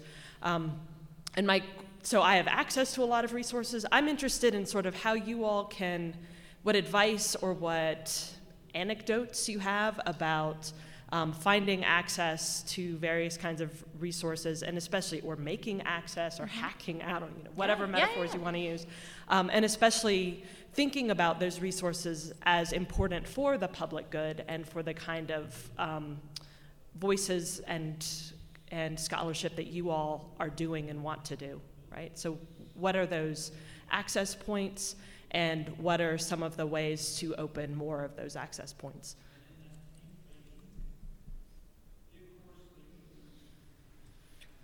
So I'm a little bit spoiled being in New York. I feel like I'm going first all the time. I thought that was Matthew's job. Um, but I, I feel spoiled a little bit being in New York. The New York Public Library system is Oh, yeah. fantastic, and it's linked up to Princeton and Columbia's library system, um, which means I can pretty much get anything I want whenever I want it. Um, and I recognize, uh, uh, also being a Columbia alum, I have alumni access to the library uh, gratis, which lifetime, which is also kind of awesome. Um, so I'm kind of spoiled that way, um, but but I am conscious of it. I- Just as a tangent, Heather, you know, creative projects. I just want to go that way. You know, I love the fact that when I decided not that there's not a tenure track job out there, the amount of writing on stuff that I want to write about is, you know, like, uh, you know, I'm writing a chapter on Muslims in comics. I have a co-authored volume on Muslims in comics coming out. The next one's on Islam and popular culture. Then one on Islam in America. You know, I have just stuff, American Muslim science fiction books. Like, it's, it's just so much fun to like not have to worry about writing for somebody else and be like, no, this is what I'm interested in now. This is what I'm going to learn about and write that. So. I have to say, I deeply appreciate the, the recognition that these weirdo positions that we find ourselves in, because again, I think we, we've been on similar tracks for a long time here. Um, it's, it's scary being contingent, and at the same time, having the resources of a really good college or university at your disposal while no one cares when or if you publish has done some really nice things for my writing, the writing part of my CV, right? Um, I realized I didn't name this at the beginning of the panel, and I probably should. I think I'm the only person at the table that is currently full time at a university. So I am a full time, non tenure track faculty member at Northeastern at a time when we're trying to unionize full time, non tenure track faculty members, and we're just told by the university that we can't because we're managers. So that's happening. Um, yeah, We're managers. I don't know who I'm managing. Not myself, certainly. Not myself or others. I manage Liz, but I, that's. So, so you're the man, is I, basically what I am the man. You are the man. Speaking. The man is speaking. but so I, I want to come back. I feel like this is the one thing that I'm going to say today. So I'm just going to say it over and over again. I feel like this is a place where we think about communities of accountability and support, right? So one of the places where I've really tried to use my very excellent Northeastern Library card is for folks who either at universities who don't have those systems, or I'm seeing more, more and more calls for like activists out in the field saying, I really want access to this, but I can't pay $35 for these 12 pages. I'm realizing that this is probably not 100% legal, and also I have decided I'm not on the tenure track, and I am really just accountable to Luce, Liz, and Northeastern, kind of, uh, that the work that's being done on the ground, and frankly, the production of knowledge that is, regardless of whether you're at a public or a private college, in some way funded by the public, belongs. to, Oh my God, I've got this is me now. It belongs to the people, right? Why should they not have access to that? So, using my positions of library privilege, I've this is a place where I really try to think about like how can I make this available to folks, or and I, I think we probably all do this in, in some way. If you wind up in a space where you have extra funding to bring people in to talk about their their research and can get them access to other scholars, this is again a place where even those of us who are in these weird tangential positions can really use what social capital we have to the rising tide that raises all ships, right? So, I got really squishy. This is your phone. Any like contact squish. I can, I can just say that teaching at four places, I have a lot of options. uh, one of the places I, I, I teach at is, is, State Univer- is Empire State College, which is part of the SUNY system, and it's a great library system. I also want to add that, like over the years, I've sometimes used um, some of the positions I have let me take classes in the SUNY system or at other colleges. Um, that's I, have always found that really useful in terms of training and updating my CV and also getting library access. so. Yeah, I, I, just to sort of thank you. Um, to echo what Megan said, but to say it in actually a, a, quite a different way, uh, and, and, to point something out. I, yesterday, I was on a panel around um, responding to a paper in Islamic studies, Islamic legal studies, about complicit scholarship and addressing white supremacy and patriarchy uh, in the field. And it was a historiography, a fantastic paper. Um, and the thing I noticed, it was in the big ballroom downstairs uh, in the Four Seasons where the plenaries happen, um, and there were no Muslim men in the room. There were no white men, no Islamic studies men uh, in the room. Um, and, and the point is, if we look around this room right now, right, we don't have the folks who are tenure track in the audience. We have contingent faculty, and and that would be the case because if you have the privilege, then you have a blind spot, and you're not paying attention to these conversations. So like we're the ones here thinking about what this support looks like, but what we need is those in positions of power to support us, right? They need to show their solidarity, but somehow we need to create an awareness about their blind spots in a way that's not confrontational or attacking, uh, but in a way that shows, like, hey, we could use your support, and here's a very simple thing you could do. When I was in the tenure track position, I was made aware of some of these things I had never thought of uh, because I had come straight out of grad school. I was, I had university library access, um, and all of a sudden my friends would email me from grad school and say, hey, I can't, I can't access this book or this article. Can you help me out? And so that, that for me was creating awareness about one of my blind spots. And so to think about this as, you know, where are your relationships with folks where you can create some sort of awareness so that then you can create some sort of solidarity, so that then we can create some sort of change, right? I think that's how these things happen. Um, and I think, yeah, there's, there's some initiation on our parts, but then there's some accountability that we need to have from them as well. Yeah. I want to I want to echo and amplify that, uh, and also say again that I and I think a lot of us have have been lucky enough to have senior folks who do take these issues seriously. And I also want to say again that they tend to be women and queer people and black women and women and black women and queer women. Um, and it means that the, the work of the senior scholars who are supporting contingent faculty in and I want to say again that there are a lot of different kinds of academic precarity, right? There are, it is something very interesting to be teaching Islam, say, at a southern state college, uh, and I have a lot of friends in this position. That's a different kind of precarity, and it, it influences, yeah, the kind of space that we're able to occupy. So the one, I'm hearing this, but given that we all are the ones in the room, the, the thing that I found most useful for me is just not pulling punches about what we're going through, right? this isn't to say that we all need to write Quit Lit. I'm not, that can be very cathartic. I still have one that I'm thinking about publishing. It's a little, it's, there are a lot of animated GIFs in it because this is my truth. But being loud about this is happening, this is messed up. Again, I cannot get over Kelly Baker's piece where she talks about graduate students as academic waste, mm-hmm. right? The system flushed us because that's what it's designed to do. I think is one of the only things that we can do to hold the system accountable, right? That and support each other, right? If we have these resources, let's make them available to each other. Let's say, I see you, I know this is hard.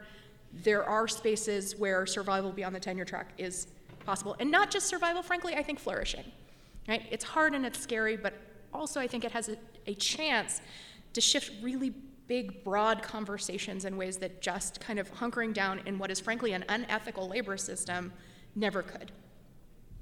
Lynn, do you want to get in? I feel like you're far from that. Oh, that's fine. I just only want to actually echo what Megan was saying about using our positions to sort of spread um, opportunity for other folks. And I just want, uh, in terms of anecdote, when I was at UC Berkeley, I worked for a center that um, was not funded well. Nobody cared what happened there, um, which was, you know, a girl has to you know, grapple with her ego under those circumstances. But there's, but the power that I found in that invisibility was that it gave me the opportunity to invite anybody that I wanted to to get a CV line from UC Berkeley, which is not nothing. And I think that was helpful to a number of people, particularly in my experience, folks who were getting their degrees in seminaries whose sort of academic bona fides were questioned having that. So I, you know, there's a power in the invisibility too at times that I also think that we can be mindful of and um, cultivate um, in certain moments. Yeah.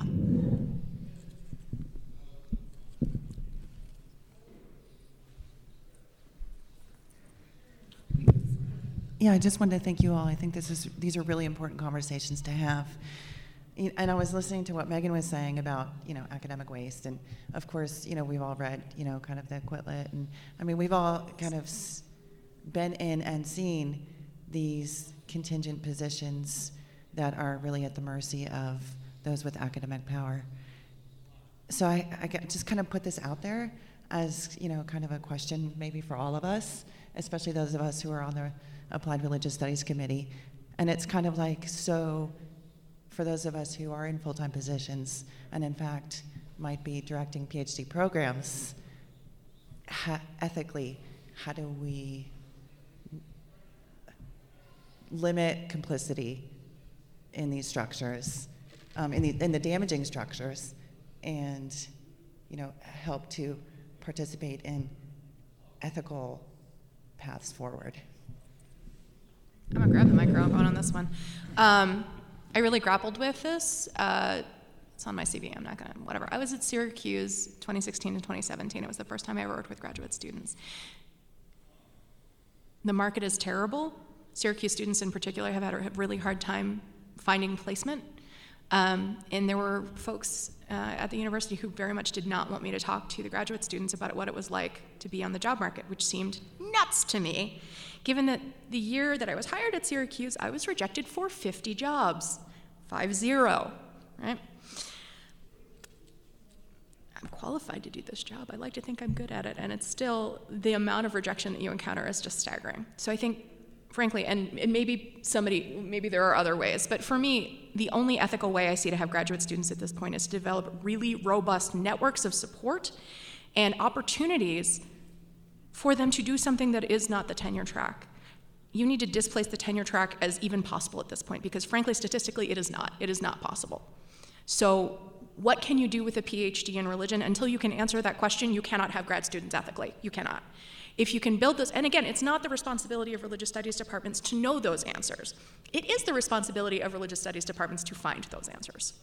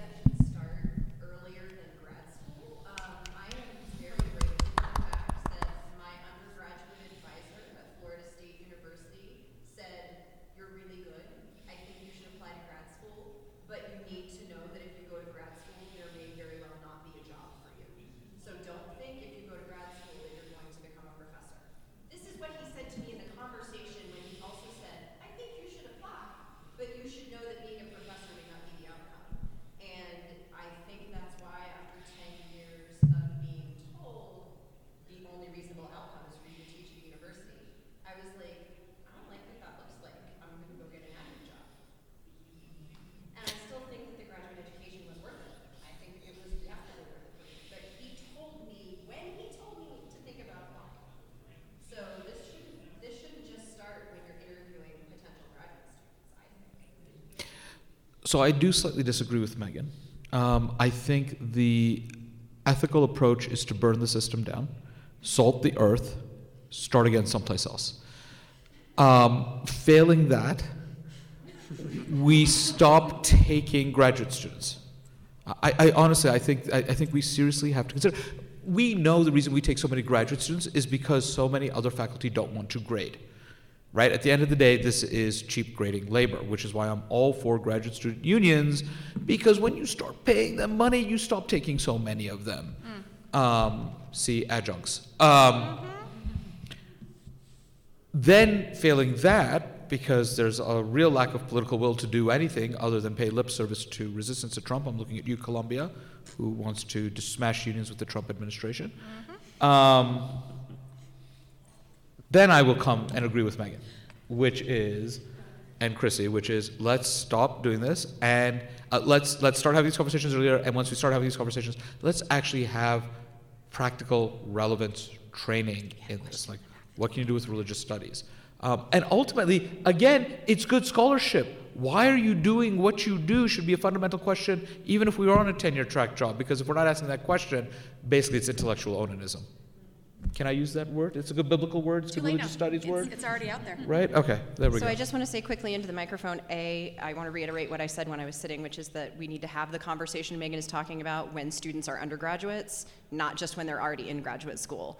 You know, if you're going to grad school, don't assume you're going to be a professor. Second, I disagree with you, Hussein. What we need to do is shift the conversation and talk about all of the ways that our graduate training is valuable in the world not just because it will get us another job, right? You know, I think a lot of the focus is, oh, the job market is terrible, you're not going to be a professor. What else can you do as your plan B? This was not my plan B, right? This was my plan A because other job opportunities not only looked like a better lifestyle for me, but also gave me different opportunities to educate and support education in different ways, which is what I hear all of you saying that you do. Right. So, I mean, yes, the system probably needs, I don't know if I want to salt the earth, but Just to make sure. we It's need not the Earth's fault, though. but I don't, I, Aeneid I, reference. Give me my Aeneid. you know, I don't want us to stop taking graduate students because graduate education is valuable, but we need to talk about how it is valuable outside of the academy. We are needed outside of the academy to educate people in different ways, in different modes, in different media, because we need people in the State Department who understand religion. See Todd Green. I don't think we actually disagree, though, Chrissy, because what I say it's the system, it's not the fact that we don't need graduate education. This is what I tell my undergraduates, because I do have this conversation with them, is I absolutely hated the PhD process, and I wouldn't change it. I wouldn't change it for anything because of all the skills and other opportunities it's given me. Absolutely, I agree with you 100%. At the same time, the system, the way it's structured now, is so deeply exploitive. I don't know if it's worth salvaging right? That we can still say we need the graduate education and also recognize that it's because of the way we've exploited graduate labor that we're now exploiting faculty labor, right? Because what's an adjunct but an underpaid graduate student, right? That's essentially what they're treating us as Without health insurance. without health insurance.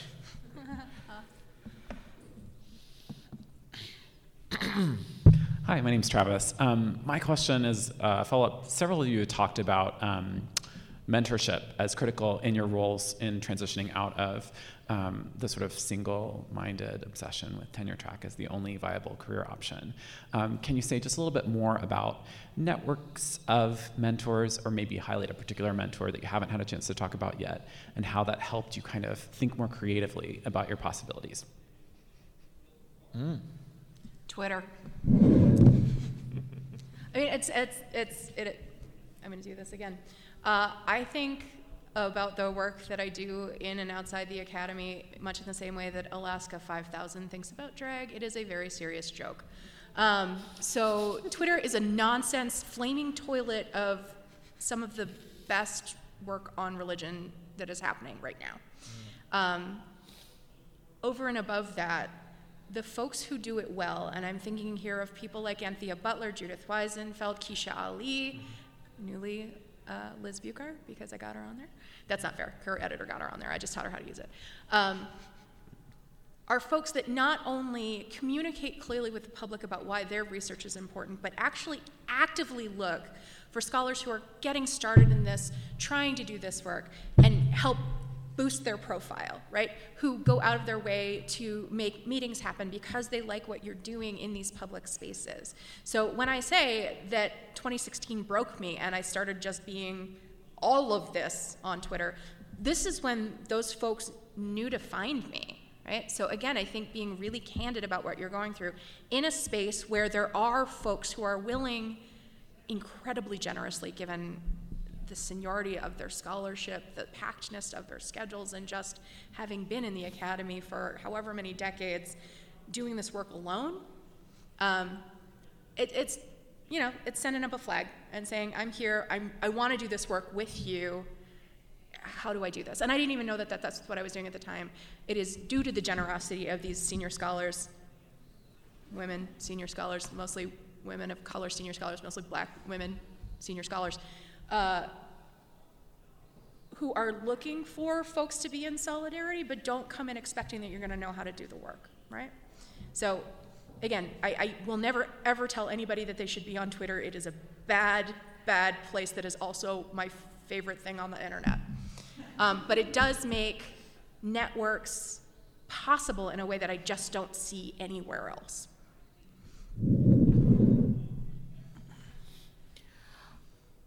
I've had a slightly different experience with Twitter. Generally, I agree. I mean, I think that. Well, as a brown man on Twitter, you had a different experience? yeah, absolutely. Amazing, shocking, right?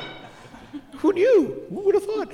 Um, generally, I agree with Megan. I, I think it's really some really smart No, conversations. we burned are Twitter to the ground. We salt the, no. Something right. Salt the earth again. Right. Burn it! Uh, this is Carthage. Um, there are some really smart conversations going out there. I think I've I've really learned a lot through Twitter, but my mentorship didn't happen virtually. Uh, my my mentorship happened uh, personally, and yes, some of the people who I found most insightful on Twitter are women, are queer women, are black women, are women of color, across the board. My mentorship actually, uh, a lot of the people who helped me think through the academic side of what I was trying to do were actually men. And I, here I want to shout out specifically Edward Curtis and Omid Safi, um, who were really there to listen to me think through some of these issues.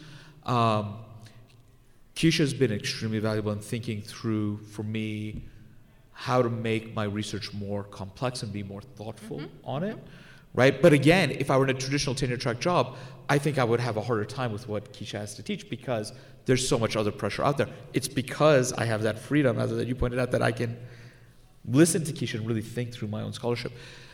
But in terms of the transition, and here I sit, and I, I'm, you know, that, that study of religion and theology divide, I sit in both worlds. I walk both. I'm a committed Muslim who works within my community as an educator. And it was people who knew me in that capacity, other people who were doing PhDs in my community who sat with me and listened to me and said, you know, I, I think the Christian term is discernment. Is that right? Where you figure out who you are, right? Who helped me go through that process. Oh, that's the come to Jesus moment. The co- okay, yeah, except no. Uh, but yeah. Again, committed Muslim. I mean, I don't recommend it. I'm just saying I I'm- think that's I'm what we just- call it. Yes. No. Uh, You and Jesus. um, you know what? I just, you know, when you told me to shut up because you were the man was speaking, I just said fuck the man. So I just want to As- put that out there now. Say it now. just, I'm saying it now. Fuck the man. There you okay, go. so I just had to put that out there. Save the empire. Um, Wait. Chrissy, are you happy now? By the way. Okay. Thank you. Um, you did this. So, but it was really working with other people who were in similar fields, who were junior to me. Not again, not senior people, but junior to me. All women. Um, who were actually my mentors, but who were looking, oh, not my mentors, but my mentees. Again, I think a good mentor-mentee relationship is not unidirectional; it's bidirectional. Right. So I feel weird saying who I was their mentor, but we were in that mentoring relationship with each other, sort of saying, ask me the key questions, like who are you? Why do you want to fight this fight? Is this the fight you want to? Is this the hill you want to die on? And like that was really helpful mm-hmm. to me. Oddly enough, two of them now ended up in tenure track jobs, but mashallah. But mm. you know that was that wasn't the fight I was willing to have, and it was useful to have them have that conversation with me. And that that was that the transition moment. But again, because I still am a scholar, right? And that and I also want to shout out those those scholarly networks. And then the peer network, right? I mean, Simran and I we live what do we say, five blocks from each other? right? We live five blocks from each other. Like people like him, people who I've met through the media training and work I've done through the op-ed project and Auburn Media that have allowed me to meet other people who are in similar boats that I think is important to recognize as well. right? And of course, great people like Chrissy, um, who um, we're just calling everybody's calling her a mentor today, right? She's Chrissy head- has absolutely mentored me. Right, she's, she's, she's the chair and chief mentor of the Applied Religious Studies group, so, yeah. Yes. Are you coming back up? I am coming back. I think this we've is put limits on because I feel like I need to be responsive, and since you guys are throwing labels at me, I'm gonna like step into it. Lean So Just very quickly, I just want to say the Applied Religious Studies Committee exists. I am holding in my hand a leaflet with all of the information on what we're doing this year. We've got 12 sessions, uh, some more this afternoon with Career Services uh, resource officers. And um, come meet people, talk to people, introduce yourself, trade cards. We like to be helpful. Um, I've decided that my new slogan is no grad student left behind, but I'm going to expand that and say, you know, no early career scholar left behind, or really no, no anybody who wants to find another way to do this left behind. So I'm going to hand this to you. That's awesome. Um, on the mentorship thing, I just wanted to like lift up three things. One is senior scholars who have an eye toward building alternative institutions outside of academia and have a mind toward validating um, the scholarship of people who work outside that, and two in my own life, of Mark Jordan, and um, that and the the network that he provided has created a I mean, really, uh, like my primary academic kinship group really is the way to say it, and it has endured. And it's because he has a mind, he understands marginality and has a mind for building institutions and connections outside of that. And the other group that I would call out for that is the uh, Congregational Studies Project, which is a sociology of religion group. Um, Nancy Ammerman and Steve Warner and a bunch of other people who I don't know if it took them time or not to um, include um, contingency folks in it, but always welcomed me with completely open arms and, and listened to my own perspective on navigating that with open minds, open hearts, um, strategic heads, and nothing but generous. So there are places in people, and I would, I would, and I would say two more things. Like never underestimate the power of our own mutual mentorship. I mean, I think that many of us who have come up together mentor each other in these questions, and we know more than senior people about how to navigate this. So we need to do that to each other, and that, I mean it's like as old school feminist and it's also contemporary. It's um, the way i think. I think there's just no underestimating how important that is. However inexperienced we feel in this um, most senior people are more inexperienced in it. Um, and for me personally one thing that's been really important is always having conversation partners outside of the academy and people that are suspicious of the academy just to keep it real. So i have ongoing conversations and like like serious like this is what i'm doing every month is this a good use of my time conversations with activists and with writers like fiction writers who don't who respect it but don't revere it in a way that keeps me honest and keeps me flexible in, in how i'm thinking about stuff so yeah Um, I want to just echo what I hear Hussein and Lynn saying in terms of the importance of, of being in the presence of folks who can support you. Um, I should also say that a number of the folks that I met through Twitter have spent in person time with me in really, again, lovely, generous ways. If Kecia Ali ever invites you over for bagels, A, she means it. B, you should expect to stay four to six hours. I really thought we were doing like a cute, oh, we're going to hang out for an hour. No.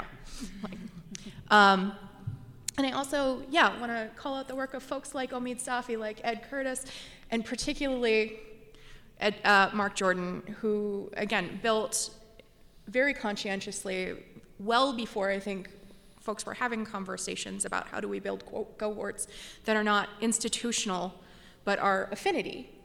Uh, and bring them together not just to workshop their own work, but to really create this, this network of support. I'm being very squishy because this is how I met actually both Lynn and Heather, um, and some of the like some of my other just absolute favorite people in the academy. And the work that I have seen come out of that collaboration has been staggering. and it's and it's also I think very much because we have we were given the opportunity to know and support each other, right? So um, Kent Brintnall, who had skipped the, the AAR this year because he's smart, he's smarter than all of us, um, had, I mean, actively advocated for the uh, dissertation fellowship that I had, and read every shitty word of my shitty dissertation, and gave beautiful, generous feedback. The AIDS, HIV, AIDS and HIV project that I know you're working on came out of collaborations with Anthony, right? Like we have all worked and supported and thought about each other's work because we were given that opportunity by a brilliant but also un, just unimaginably kind and patient senior scholar. Can I add something about that too? Just to like say what we're talking about because he also because a project like that had the ability to think outside the boundaries of time. We're talking like 10 days in person, face to face. Like who does that? You know, I mean, who can even think that they can take that kind of Mm-hmm. time out of their calendar? But boy, being able to think outside of those structures and to say, like, no, there's a value in 15 people sequestering themselves for two weeks in a hotel. This is how we're going to do it and see if it works. I mean, yeah, I think that. Um, like thinking out, thinking temporally different and in FaceTime different. Um, I think that stuff's really important. I really think it is. And I, I will say, too, that Mark Jordan has been the model very much for how I'm thinking about these summer trainings because I have done this in a couple different ways. And I honestly think that was um, probably the most productive collaborative workshop I've ever done. It was also the first one I did, so I'm like, that, that's not true.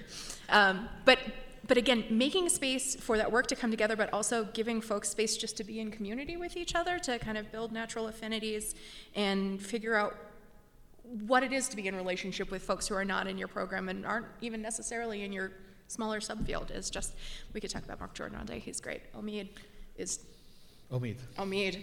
if you have not met Omid, find Omid. Omid already loves you. I, you know, Megan, I want to pick up on a word you used a lot just now, which is collaboration, because I think the mentorship relationship is important, but again, it is bidirectional, and I think the academy pushes us to think that we're operating as individuals, mm. right? And I think the question of collaboration is so, so important. And again, I don't think it's accidental that you find it happening on people who've generally been marginalized in higher ed, right? Because we don't, we operate, we know what resource scarcity is because we've always been on the receiving end of it. And so to not work collaboratively has always struck me as very odd. Um, and I think that's another thing we need to start thinking about uh, in terms of the academy is what does collaboration look like? Like, I- I mentioned these book projects I'm working on. They're all with co-editors or co-authors, and people are like, "Well, why are you doing that?" I'm like, "Well, a, I don't doubt that I'm an expert in my field, and being an expert means I don't know everything about my field. So, hmm. what are the big gaping holes in my knowledge? Let me go find the person who fills those holes, and work with that person." And people are like, "Yeah, but you don't get credit for it." Then I'm like, "Wait, wait. I thought our point was knowledge production and educating people. What is this credit thing? Like, do I get an extra life?" You know, that doesn't quite work in Muslim theology, so it doesn't really matter to me. Like, I don't understand what the issue is, and so I think, Well, but I also I want to come back to absolutely. I am taking really seriously. I gave something of a barn burning paper on Friday around. and I'm sorry I missed it. It's fine. There are several live tweets. Also, I have it on I good authority from Twitter that I'm stupid. I don't know anything about religion. So, um, but I, I did a lot of thinking and engagement with Sara Ahmed's Living a Feminist Life and thinking about space invaders in the academy, right? Where we are occupying spaces we were never meant to be. We are the problems. Um, and I, I want to take really seriously who feels safe collaborating, right? One of the reasons that I think this work was possible for me is because the department I came up in, at the moment that I was in it, had incredible, generous, kind, non competitive people. And I think part of that is institutional. UNC, when I was there, is not that space of you're all competing against each other, only your work matters. Your intellectual production is the only thing that matters. So that was my training. And then I was hashtag blessed to be in these spaces where there were resources and there was the generosity and patience, particularly as the absolute most junior scholar in that room, um, which was a very intimidating room to be in. I was fangirling at Lynn on the bus when I met her because I had just read something in Nova Religio. I was like, oh my God, I have notes about you in my comps list. Um, I didn't even know who Katie Lofton was, but that changed. Um, right, but like, how do how do we make people feel safe in that work? I think is really important. How do we get past this academic zero sum game, right, where the only thing that matters is you're getting credit for your ideas rather than promoting a broader understanding of this this system that we are all swimming in that is trying to kill us all, some more quickly than others. Another good moment to ask another question. I'm going to ask you the question that scares me Great. about um, not being in a tenure track position. And I'll say, I also realized. So the question is, can you imagine yourself 10 or 20, like once the once Yeah. the the Earth has died? Yeah. Let's also we could be apocalyptic. Yeah, here. back of the Snowpiercer train is Yep. where I'm at. Yep, yep. Um, but then I'll actually give a caveat is I've had conversations with some of my tenure track colleagues at my institution, and they have a version of their frightened thing is like, oh yeah, 10 or 15 or 20 years from now, like I'm not ready to retire and my institution is goes financially insolvent and I have no job. And I've been sp- spit out into a job market where I've done one thing all my life, right? Um, and at an age where anyway, so so there's a um, that's to say there's a, an apocalyptic scenario for this question, even for people who are supposedly in those jobs. It tells you what your benchmarks are are all the way through. So y'all don't have benchmarks. No one tells you what your career goals are supposed to be. Um, what do you see for yourself, or what can you imagine for yourself? What do you hope for yourself um, 10, 15, or 20 years from now? Who has a plan? No? I, Right. I have objectives. Yeah. Um, and Simran's already hinted at some of them. Um, again, I, I think this is because of some conversations we've had that um, I feel like I'm repeating him uh, a little bit, but it's good. It's he's smart. Uh, it's what he, he- we should repeat him every so often. Just shake your head at that. Smart. He's been he's been awfully quiet, so I feel like I need to bring him into the conversation. Because Megan and I will just dominate for like I don't know what you're talking about. That's. Uh, um, but look, what are what are my goals in doing this? Is there financial stability? Um, do I get to do what I love and what I'm passionate about? Do I get to spend time with my family the way I want to spend time with my family? Is those objectives are being met? I'm okay. And the thing I've realized is that a lot of my work started out as very short term. Like if I'm doing a, a, a, a, quick consult on a newspaper story um, or a, a video segment, if it's long form, it'll go for maybe a month. If it's a video, again, that has some time that's not uh, news hook dependent, maybe six weeks. I'm now looking at projects that are going five, six, seven, eight years, right? So I'm not in a constant hustle mode. I have some stability. Um, and so I'm meeting all my objectives. And you talk about the apocalyptic scenario. I want to just offer two quick thoughts on that. So people are now realizing that they've set up a self-destructive system, and they didn't care when it was hurting other people, but now that they might be victims of the system that they set up, oh, you mean Trump voters? Gotcha. I feel you, right? Like America's racist. What? Racism doesn't stop just because of the color of your skin. It's also classist. You're the sucker who created the system, and now you're getting bit on the ass by it, and now you want to hate people for it because you're not benefiting from the system you set up for yourself. Okay. Ask me if I care. Um, Chrissy knows my favorite phrase I don't have any fucks to give. Thank you. Moving on. Uh, I am not the empathy builder. Um, right? My, I, you- I, I cannot speak to you if your success is routed in my failure. Thank you. Rooted in, in my failure. Or your destruction. Or my destruction. Thank you. I was trying to remember the Baldwin quote. Thank you. And that's what I was, thank you. You knew what I was trying to get at. Read Baldwin. Um, All of it. All the Everything. time, Always.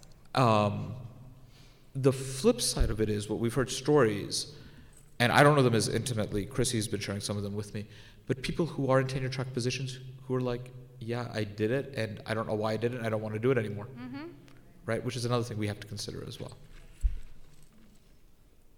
Do some of the folks who've been quiet maybe want to, do you want to say? Sure. I mean, I, You I can to. I can pick up off that last piece that Hussein said. I was tenure tracked. Um, I was two years in. I was commuting from New York to San Antonio. Uh, my wife, my wife was living in New York uh, in her position. She's a she's a physician um, and she works on human rights issues with refugee populations. Um, and so, two aspects that, that I want to lift up here. One is uh, for me, my my measure of success was never job, job, job, which is what our our culture teaches us, not just American culture, but especially in the academic context. Um, and so it was very difficult for me to talk to my advisors who helped me get the job um, and the faculty who had brought me in and actually bent over backwards to bring me in um, and to tell them, you know, I have to go family first, like that matters to me. And it wasn't about, you know, I don't like the job, I love the job, it was a dream job for me. Um, but it was about, you know, the, the balance of priorities. So exactly what you're saying, right? Our, our happiness is, has more to do with life than it does to do with profession, and our, you know, the psych studies show us that too. So, so that's one. The other thing, and this is this is where it gets hard for me to answer your question in a, in a way that's actually helpful because um, going back to what Lynn was talking about around privilege, um, I, you know, I'm married to a physician. Um, it's okay. Married to a doctor, um, and it's um, and I come from an upper middle class background where my parents are still able and willing to support us if we need it. And so I actually had a conversation with my parents this past weekend. I am, uh, I'm on a postdoc right now. Um, I am probably not going to have a position next year. Uh, and I called my parents this weekend and said, hey, you know, I'm, I have some writing projects that I care about. Um, you know, would you be willing to loan us some money this upcoming year uh, as I figure those out? And so, you know, the, not everyone has that sort of situation. And so it's not fair for me to speak about, well, what am I thinking about 15, 20 years down the line? Uh, because I have the support, which I could, I could lean into that and be fine. Um, so it is, it is a position of privilege in a sense to be able to say, what are my objectives and what do I want to do? Right? There's, there's more to life than that. And, and Hussein brings up the point of financial stability. Um, but that looks different for a lot of people. And it, it also depends on your context too. I have two kids. We're growing, growing up in New York City. Like, we need, we need to make money. Um, and our um, possibilities of revenue are different, right? Like, not every scholar of religion can do a public speaking tour, right? Like, it's, I understand that these things aren't real in the same way for everyone, but I think for me, it always comes back down to um, what gives me the satisfaction and the happiness in life. And what I think I see from people who are satisfied and happy in life are those whose work aligns with their values. And that's, that's the first thing Hussein, it really struck me, it was the first thing Hussein said, where like, if you're not giving up your integrity in terms of what you're doing, right, that's where, that's where we find happiness. And I think our culture pushes us to lose sight of that. Mm-hmm. And, and we get deluded, as folks who are on the margins, we, we get deluded by this sort of idea that if we just had more stability or if we just had more um, income or these things that, that we would then be fine. But I think a lot of times that comes with a cost, right? And, and so I think we, we ought to be realistic about that as we think about the grass being greener on the other side. I just want to, oh, sorry, Matthew. Oh, I, I was just going to say, just to, to, follow on what you were saying, uh, sorry, just to follow on what you were saying, I, I, know I've given a lot of thought about what I value in, in making choices about where I work.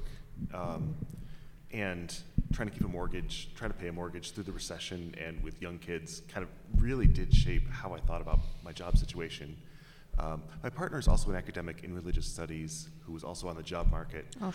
Um, she got sued by the diocese that she was studying. Not to, if, if she, mm-hmm. she was threatened to be, she was threatened with a lawsuit if she published her work, and this was after she had a book deal. So we're, we're both kind of, we both. She teaches online as well, and she also does various gigs. So we've kind of we've made the decision that um, we kind of like what we're doing. We kind of like having the freedom to do our own projects. Um, I know that by working for several different places, if I lose my job, that's just one job. Mm. I still have income coming in. That's and I mean I, I, do make choices about security and about freedom and about um, about my family and I volunteer at my kids' school and it's it's the greatest thing. Mm. but I know in a lot of other positions I wouldn't be able to or I wouldn't have that choice. Um, so I also know that I'm very fortunate in that. I just, I feel like this has been lurking in this conversation, but I want to name it out loud the part where we're people who have bodies who do this job, bodies that often like to be in proximity to other beloved bodies. And what if they got to be in the same place, right? I was in Syracuse, my partner was in Maine, so that, I, that still has taken a toll on my body. Um, and it's also very much a part of why I don't have a 10 to 15 year out. Um, I, I, have been pretty public about this, but I have MS, and I don't know how much longer my body's going to work. So the only thing I can focus on right now is what's possible through these networks that have been made available to me. Um, but also just really acknowledging out loud how much better my life got after I gave up on this this bill of goods that I had been sold, right? That like you work hard enough, you do this job because you love it, and again, that is also such a position of privilege. Like mm-hmm. people don't clean toilets because they love cleaning toilets; they clean toilets because they need to get paid, right? The fact that I, I thought that I was entitled, frankly, if I just worked hard enough to this literal fairy tale life, is hard to grapple with because I still feel entitled to it, right?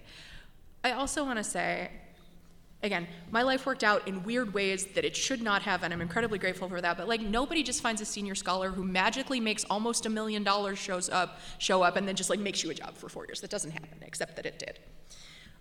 I will say though that for me, the moment where I went, you know what, this isn't working, fuck it, I'm out. I'm gonna live where I wanna live. I'm gonna live with my partner and my dog, possibly most importantly. Um, and I'm gonna live in a place that feels good for me to be in and figure it out from there. Then I weirdly got a job at an R1 in Boston, which, like, what even is that? I don't know. Um, but again, I also wrote jokes, jokes about dogs on the internet for a year, and that happened. And that was also possible because of relationship stuff. I also, the other piece that I want to name, because again, I feel like it came up a lot, is the reason that my work is possible is because my spouse supported me for a year. I had jobs. They would not have kept me alive Right? So I think this is another place where I know uh, Samira Mehta has really pushed us to, to name that as a position of privilege of the, the kind of work that becomes possible when you have somebody else in your life who is supporting you financially or just making it possible so that you don't have to support yourself alone. Yeah, something. This is not a 10 to 15 year plan because I do not have one, although I usually have a five year plan, although I don't right now. right now I have a finish the book plan. It could well be a five year plan. That is entirely within the realm of possibility. Check in in five years. I know you will.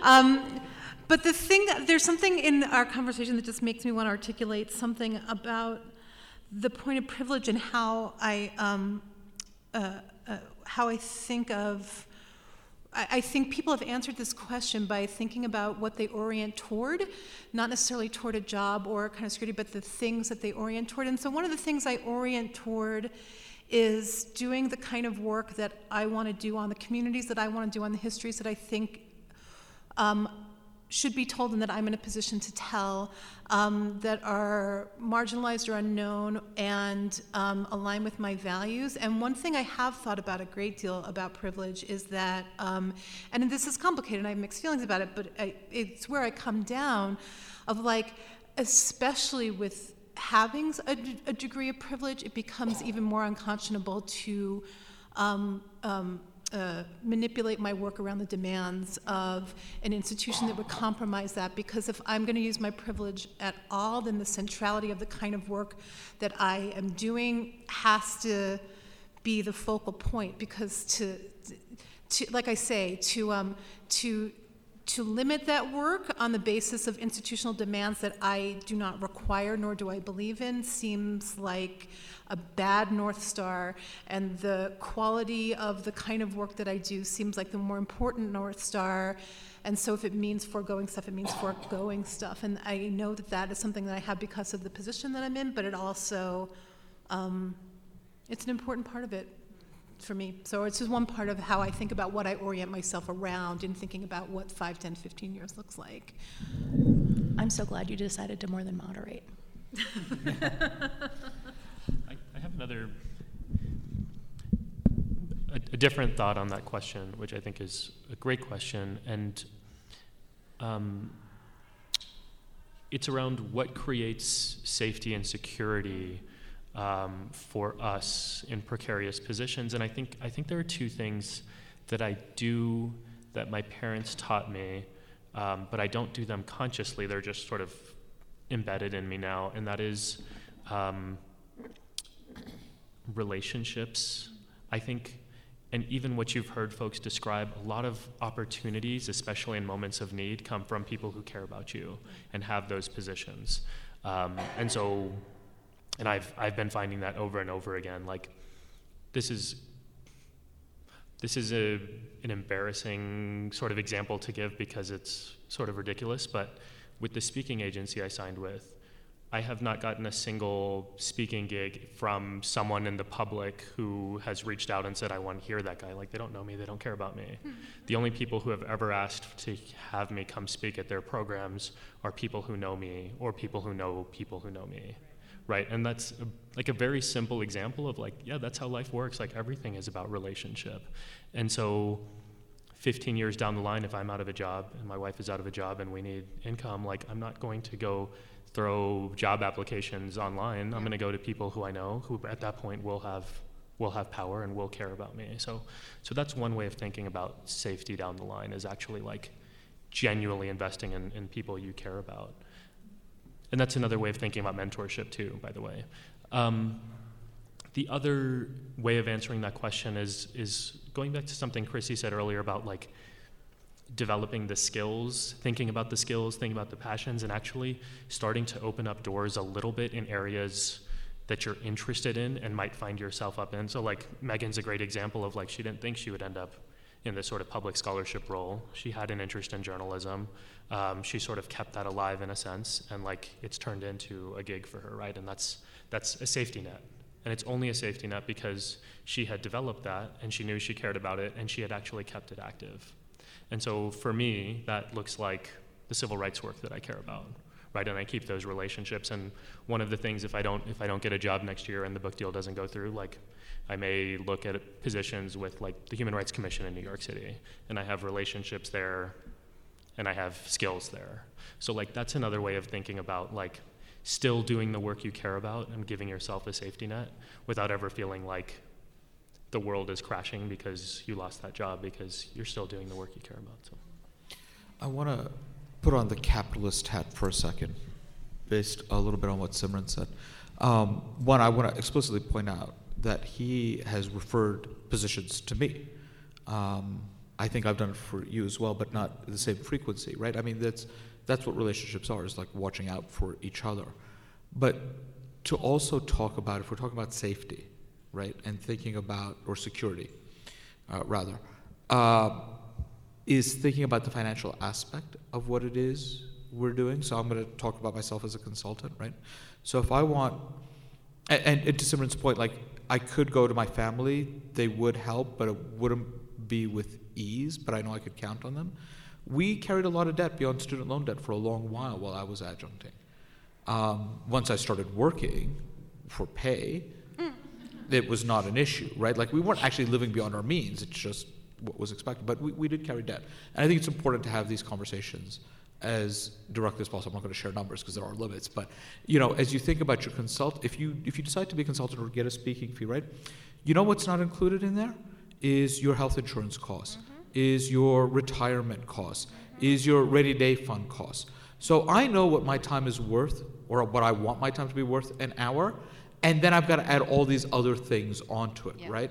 So just as you think about that, please keep that in mind. If there's nothing else you take away from the practical aspects of what we said, I think what we said is important. But practically, like if you think you're worth thousand dollars an hour, great, charge seventeen fifty because you need that seven fifty to go to that, all that other stuff, right? Or two thousand, because then you get two fifty to buy ice cream. You know, it's a lot of ice cream, but you get ice cream. So you know. Keep I have very expensive taste in ice cream. well, and I, I think that's true too, right? Because nobody teaches us how to consult. So, how do we know how much we're worth? How do we learn that? Honestly, weirdly, I learned that from the federal government. They're going to pay me $125 an hour to tell them why they ask stupid questions about Islam. That's where I'm going to start setting my rates. I will continue to jack that as I go farther.